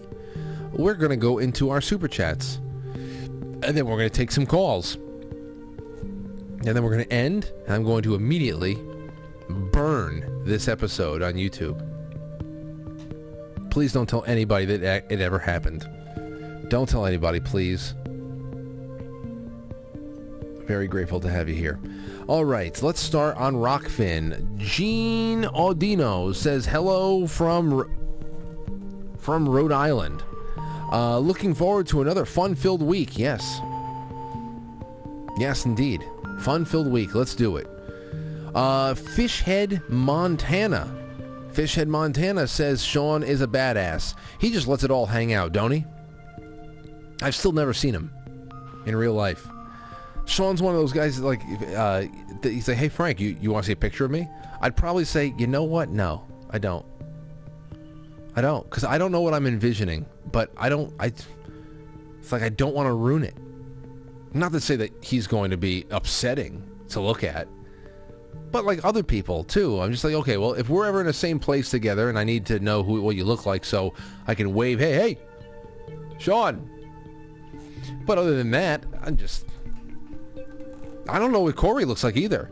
I think I saw uh, she used to use one old, very grainy, like intentionally filtered video to maintain her anonymity. Uh, uh, uh, image, not video, uh, for like press and stuff. So I don't know what they look like. Whole bunch of people out there that I'm very close with. I don't know what they look like, but they know me. They know me. Let's see. Let's jump into, quite frankly, Super Chat land, shall we? First one at the top of the heap is Stostube. Says, great guest to start the week off with, Frank. Thank you. Thank you, Stostube. It's wonderful to have you out there. Um, and I'm still offering friends of mine cigars that you saved, uh, you sent me a couple of months ago, and they have come in gr- really handy. Everybody's enjoying it. It's actually done a great amount of good for the Lefties brand because I know a couple of friends who are already instant fans now. Thank you. Casual Normie an hour ago says, I've heard people say Trump is controlled opposition. That doesn't make much sense to me because of the way they re and foam at the mouth and menstruate. What do you think? Also, Frank, I got you and your family in my prayers. Strength to you all. Thank you. Thank you. I appreciate that. Got a picture over here. As far as the Trump controlled opposition thing, I don't know. We've talked about that so many times. I don't know. Nobody, uh, he, I don't know. Nobody uh, is allowed to even ascend that high up the ladder without making a lot of friends a lot of contacts, doing a lot of business deals with a lot of different type of people, regardless of party. But there are a lot of times when allegiances just fail and people turn against each other and people go rogue and they get independent even in a slight way. Slight way. What how however slight it is how does it upset the apple cart are two far dangerous things, even if nothing's really happening. Uh, how dangerous are the ideas that people are adopting? How much more awake are they? How much more involved they want to get in everyday life and government? And how much are they? How much are they willing to now take as far as abuse goes? Now that they're able to identify the abuse properly, I don't know. We've had much better deeper, cohesive, and coherent uh, conversations and, and analysis on on that particular topic. But I'm not really tapped into it right now. Donald Trump. We're a couple years removed from Donald Trump, and we are just individuals, many individuals, dealing with what we got to deal with right now, all while trying to enjoy life. So, yeah, one way or another, Donald Trump is not going to be a relevant part of American political life for long. I mean, he's he's going into his 70s. He's in his 70s. Even if he gets his second term. And by the way, not to blackpill. I mean, I know we did a lot of blackpilling uh, as far as what's going on with the election. How many things have changed? Has anything changed? Anything significant? Well, to kind of white pill you a little bit, or at least gray pill you, you should definitely go and check out. It's now a two-part article that Wendy Mahoney published for Uncover DC. that actually goes into, especially the battleground states, what has happened with with uh with with changes in local election laws, which are the thing that makes everything go. Local election laws. Coming right down to some of the more re- recent things from states like Wisconsin that deemed that drop boxes, these ballot drop boxes, are illegal. So a lot has happened. Now I don't know. I don't know what we're looking at in 2024, and we'll obviously be talking about it because we'll be, God willing, we'll be walking the walk and enjoying our each other's presence and wondering what's going to happen and what comes next, which is what we're always doing. But we'll see. We'll see. Uh, Silky Johnson says, It's amazing, Frank. Who would have thought that if you give a predator a loophole, that they would take advantage of it? I'm shocked and stunned. Um, with the very feminine and oh yeah, oh talking about the talking about the the impregnated women at the w- women's prison. Incredible. This is from RB back yesterday. RB says, Hi, Frank. I found your show last year. It flipped me through a difficult pregnancy. I had my baby March 5th, and now we listen together while she naps on my chest. It is my birthday, and I was hoping to get a shout out from you. Thank you, Roberta. Roberta, happy birthday and congratulations. You know, there's going to be a place. I don't know what heaven's like.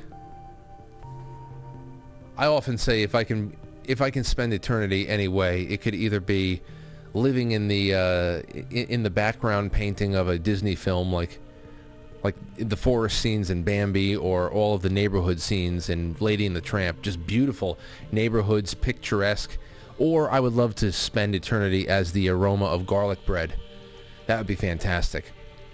But if those two options aren't on the table, actually those would be runners up compared to this one coming home coming home at any time during that first year of Aurora's life and seeing, you know, just walking through the door around nine o'clock and there she is laying on Aurora uh, on on Lauren's chest.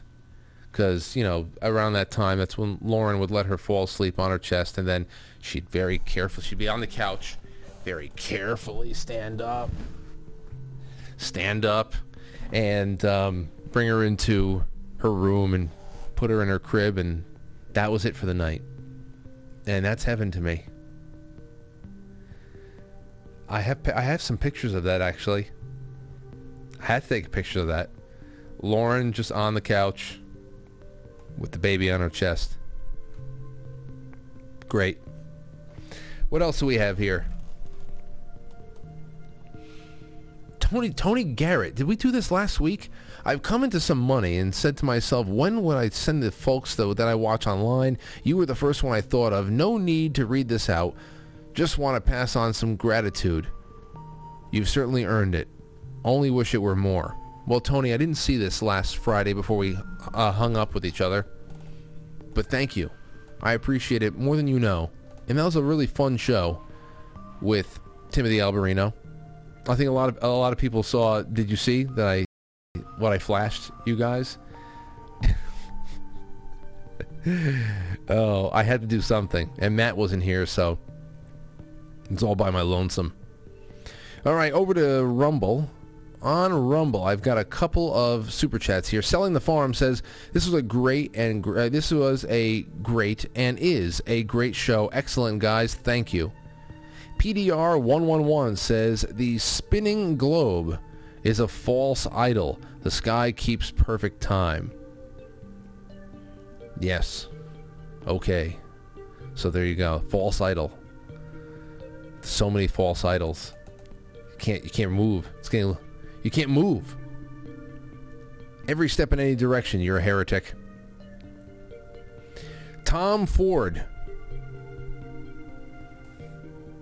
Tom Ford says Ray Epps is an asset, but to which agency? Uh, does agency even matter here? CIA maybe, but domestic soil.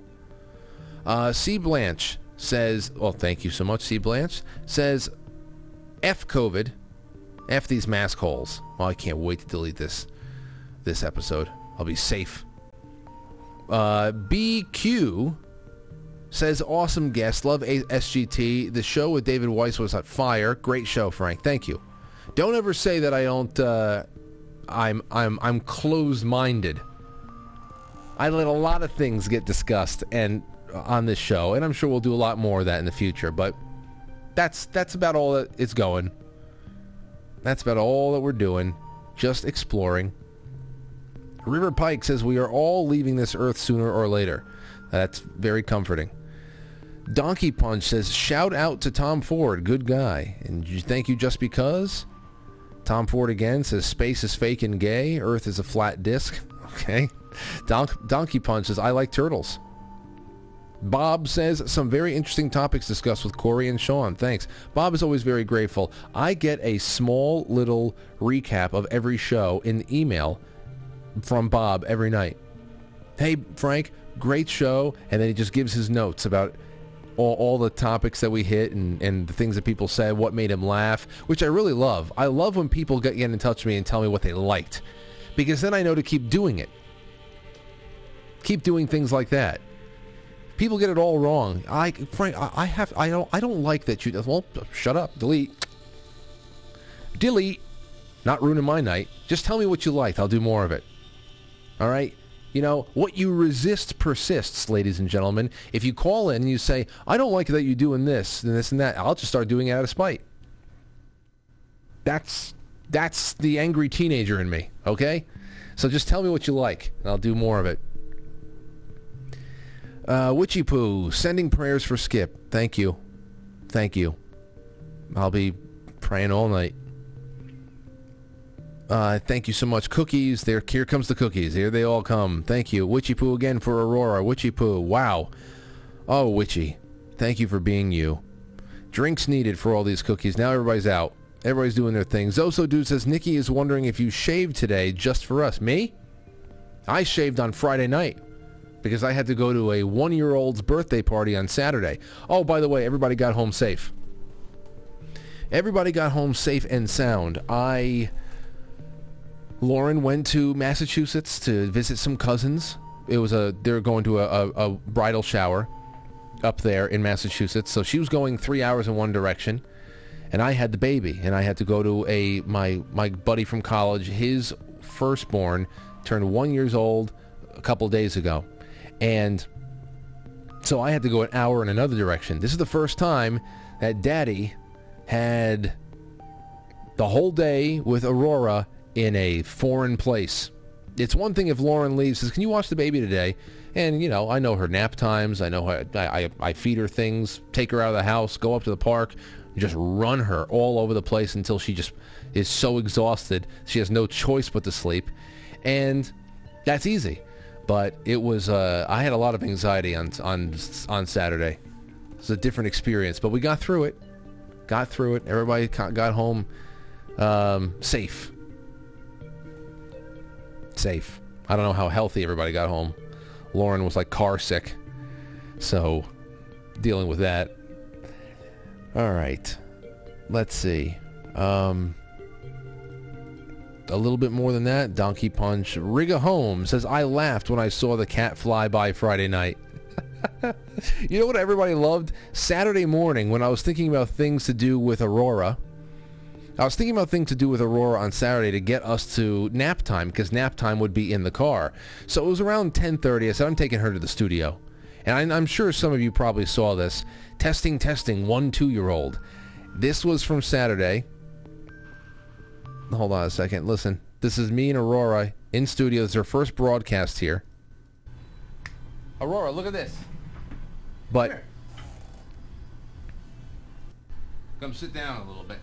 Judge, what's going on? What's going on, Judge Aurora? She had the gavel. Hello? Say hi. Uh, uh.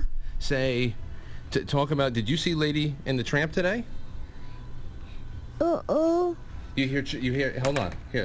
See if you can listen to this. Say something. You hear yourself? Say, hi, Tramp. Hi, chop. Say, hi, Jock. I chalk. Hi, Chalk. So did you talk to the Lady in the Tramp before? Us. Yes. I talked to them before. But this is the funny part. I started, and somebody, uh, what was it? Uh, Bandersnatch put this in there. He said, the 324 mark is perfect, just as you instruct her to use the, the, the cuts, like these cuts.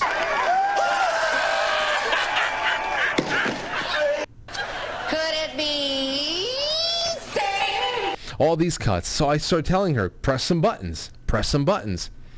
Just as you instruct her to use the cuts sparingly, when it really hits, she cues the trash can scene, uh, the trash can scene from Van Wild. I think it's Van Wilder.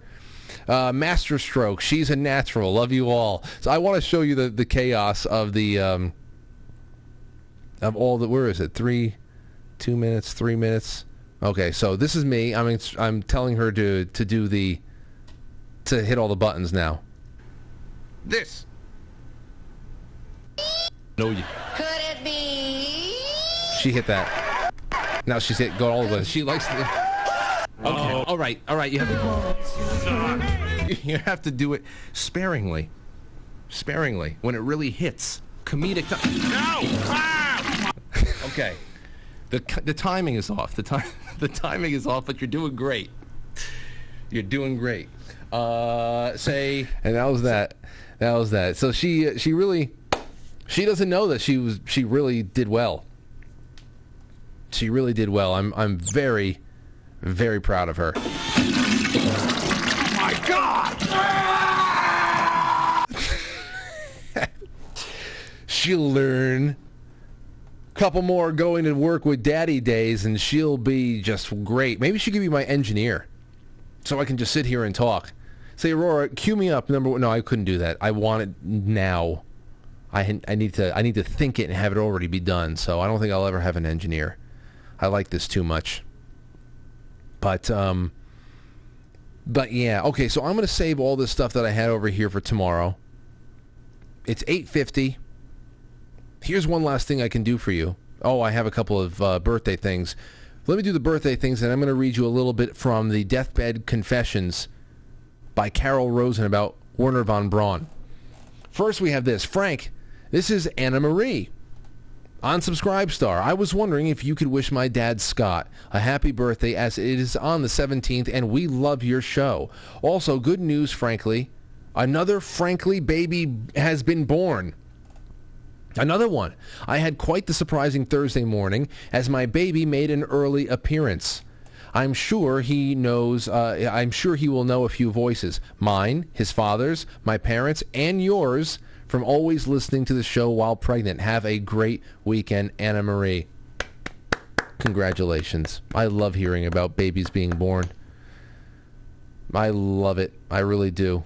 Congratulations. And here's another one. I mean, congrat- congratulations and happy birthday, Scott. What am I saying here? I'm sorry, Scott. She started talking about the baby, and I com- forgot all about you. happy birthday to Scott. Here's another one. This is from Mark and Erica. It says, "Hi Frank, please wish my wonderful wife, Erica, a happy birthday." Oh, it's from Mark to Erica. Wish my wonderful wife, Erica, a happy birthday Tuesday the 19th. Oh, it's tomorrow. I'm sorry, Erica.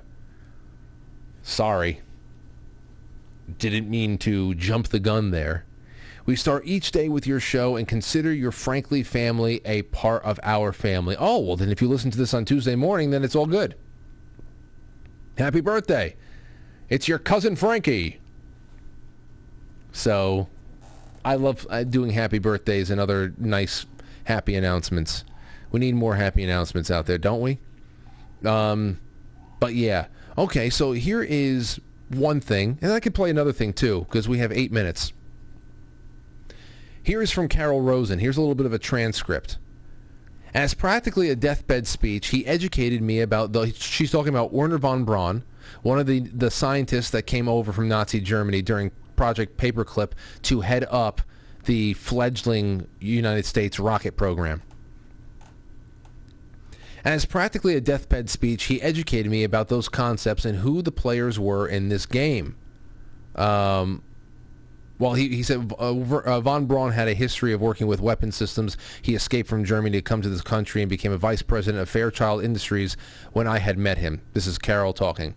Von Braun's purpose during the last years of his life, his dying years, was to educate the public and decision makers about why space-based weapons are dumb, dangerous, destabilizing, too costly, unnecessary, unworkable, and an undesirable idea, and about the alternatives that are available. As practically a deathbed speech, he educated me about those concepts and who the players were in this game. He gave me the responsibility, since he was dying, of continuing this effort to prevent the weaponization of outer space. When Wernher von Braun was dying of cancer, he asked me to be his spokesperson, to appear on occasions when he was too ill to speak. I did this. What was most interesting to me was a repetitive sentence that he said to me over and over again during the approximately four years that I had the opportunity to work with him. He said the strategy that was being used to educate the public and decision makers was you was to use scare tactics. That was how we identify an enemy. The strategy that Wernher von Braun taught me was that the first Russians, first the Russians, are going to be considered the enemy. In fact, in 1974, they were the enemy, the identified enemy. Uh, we were told that they had killer satellites. We were told that they were coming to get us and control us, that they were commies. Then terrorists would be, well, they, well, there was a very violent communist uh, faction in control of the, con- uh, of the country, of course. But where did they get their mandate from? That's the question. Uh, then terrorists would be identified. And so, so terrorists, you're talking about tin pot dictators, the the Kim Jong Uns and Ils and Ums and Dums. Uh, terrorists would be identified. That was soon to follow. We heard a lot about terrorism. Then we were going to identify third world country crazies. Well, there, there you go. Uh, then, now we call them nations of concern.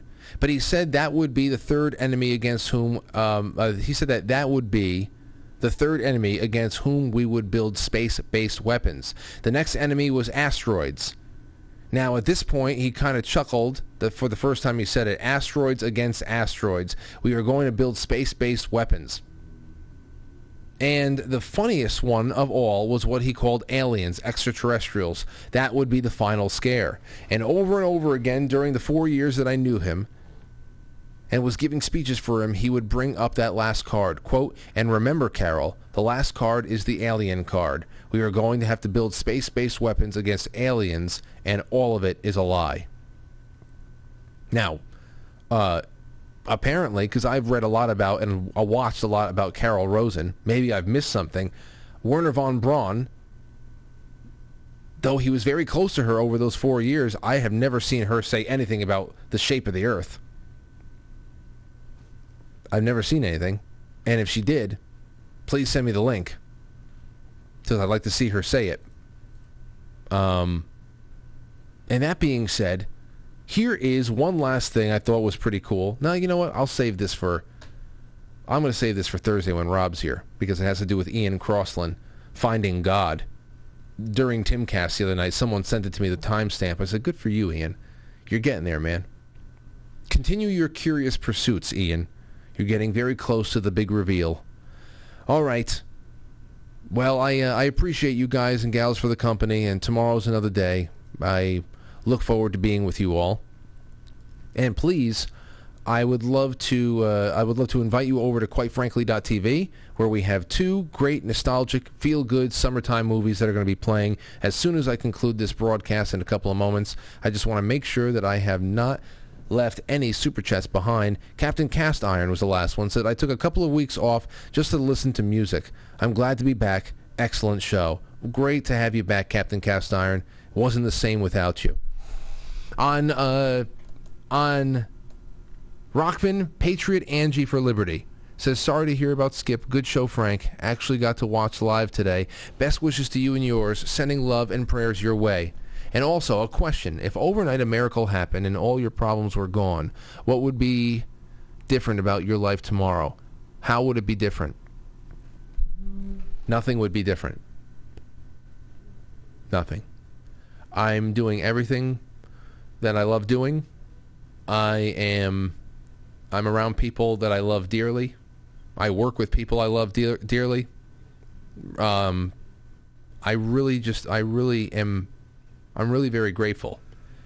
But I, I get very stressed out about the, the state of people around me because I don't know. I just don't like seeing people I love suffer. That's that's the the, the the difference. So how would my life be different tomorrow? It would be exactly the same, but those I love wouldn't be suffering as much. So I'm I always wish that for you guys and gals at home as well, and I thank you that uh, whenever these little chapters in life pop up, we're um, we're not too far apart. So. All right, I'll see you on quitefrankly.tv for the after, after hours programming.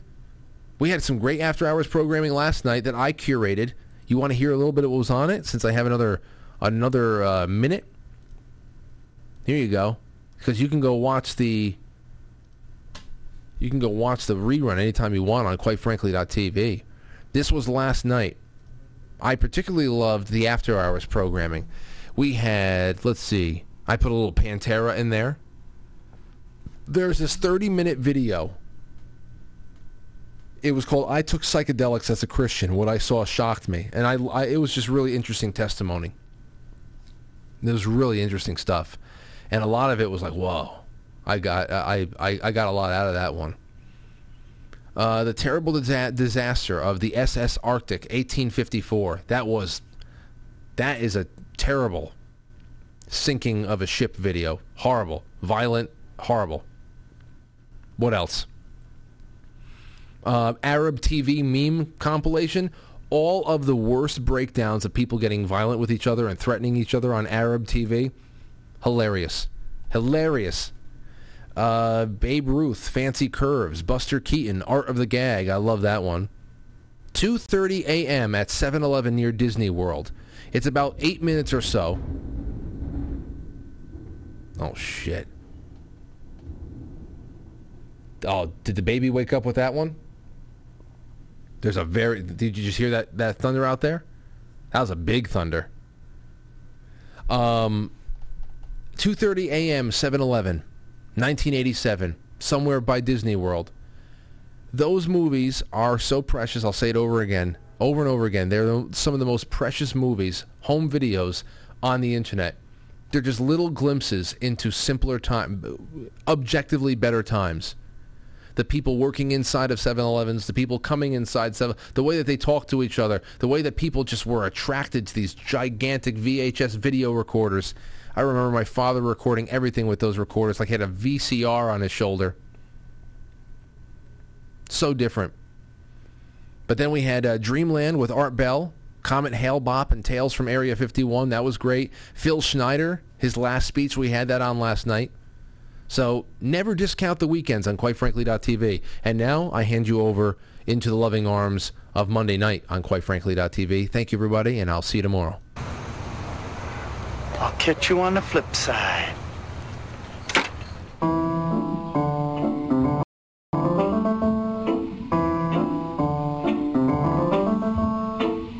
Quite frankly, is filmed before a live studio audience, and now our super chatters, starting with Captain Cast Iron, Stowstube, Casual Normie, Casual Casual Normie, Silky Johnson, RB, and Tony Garrett. Tomorrow's another day, everybody. Thank you so much for tonight.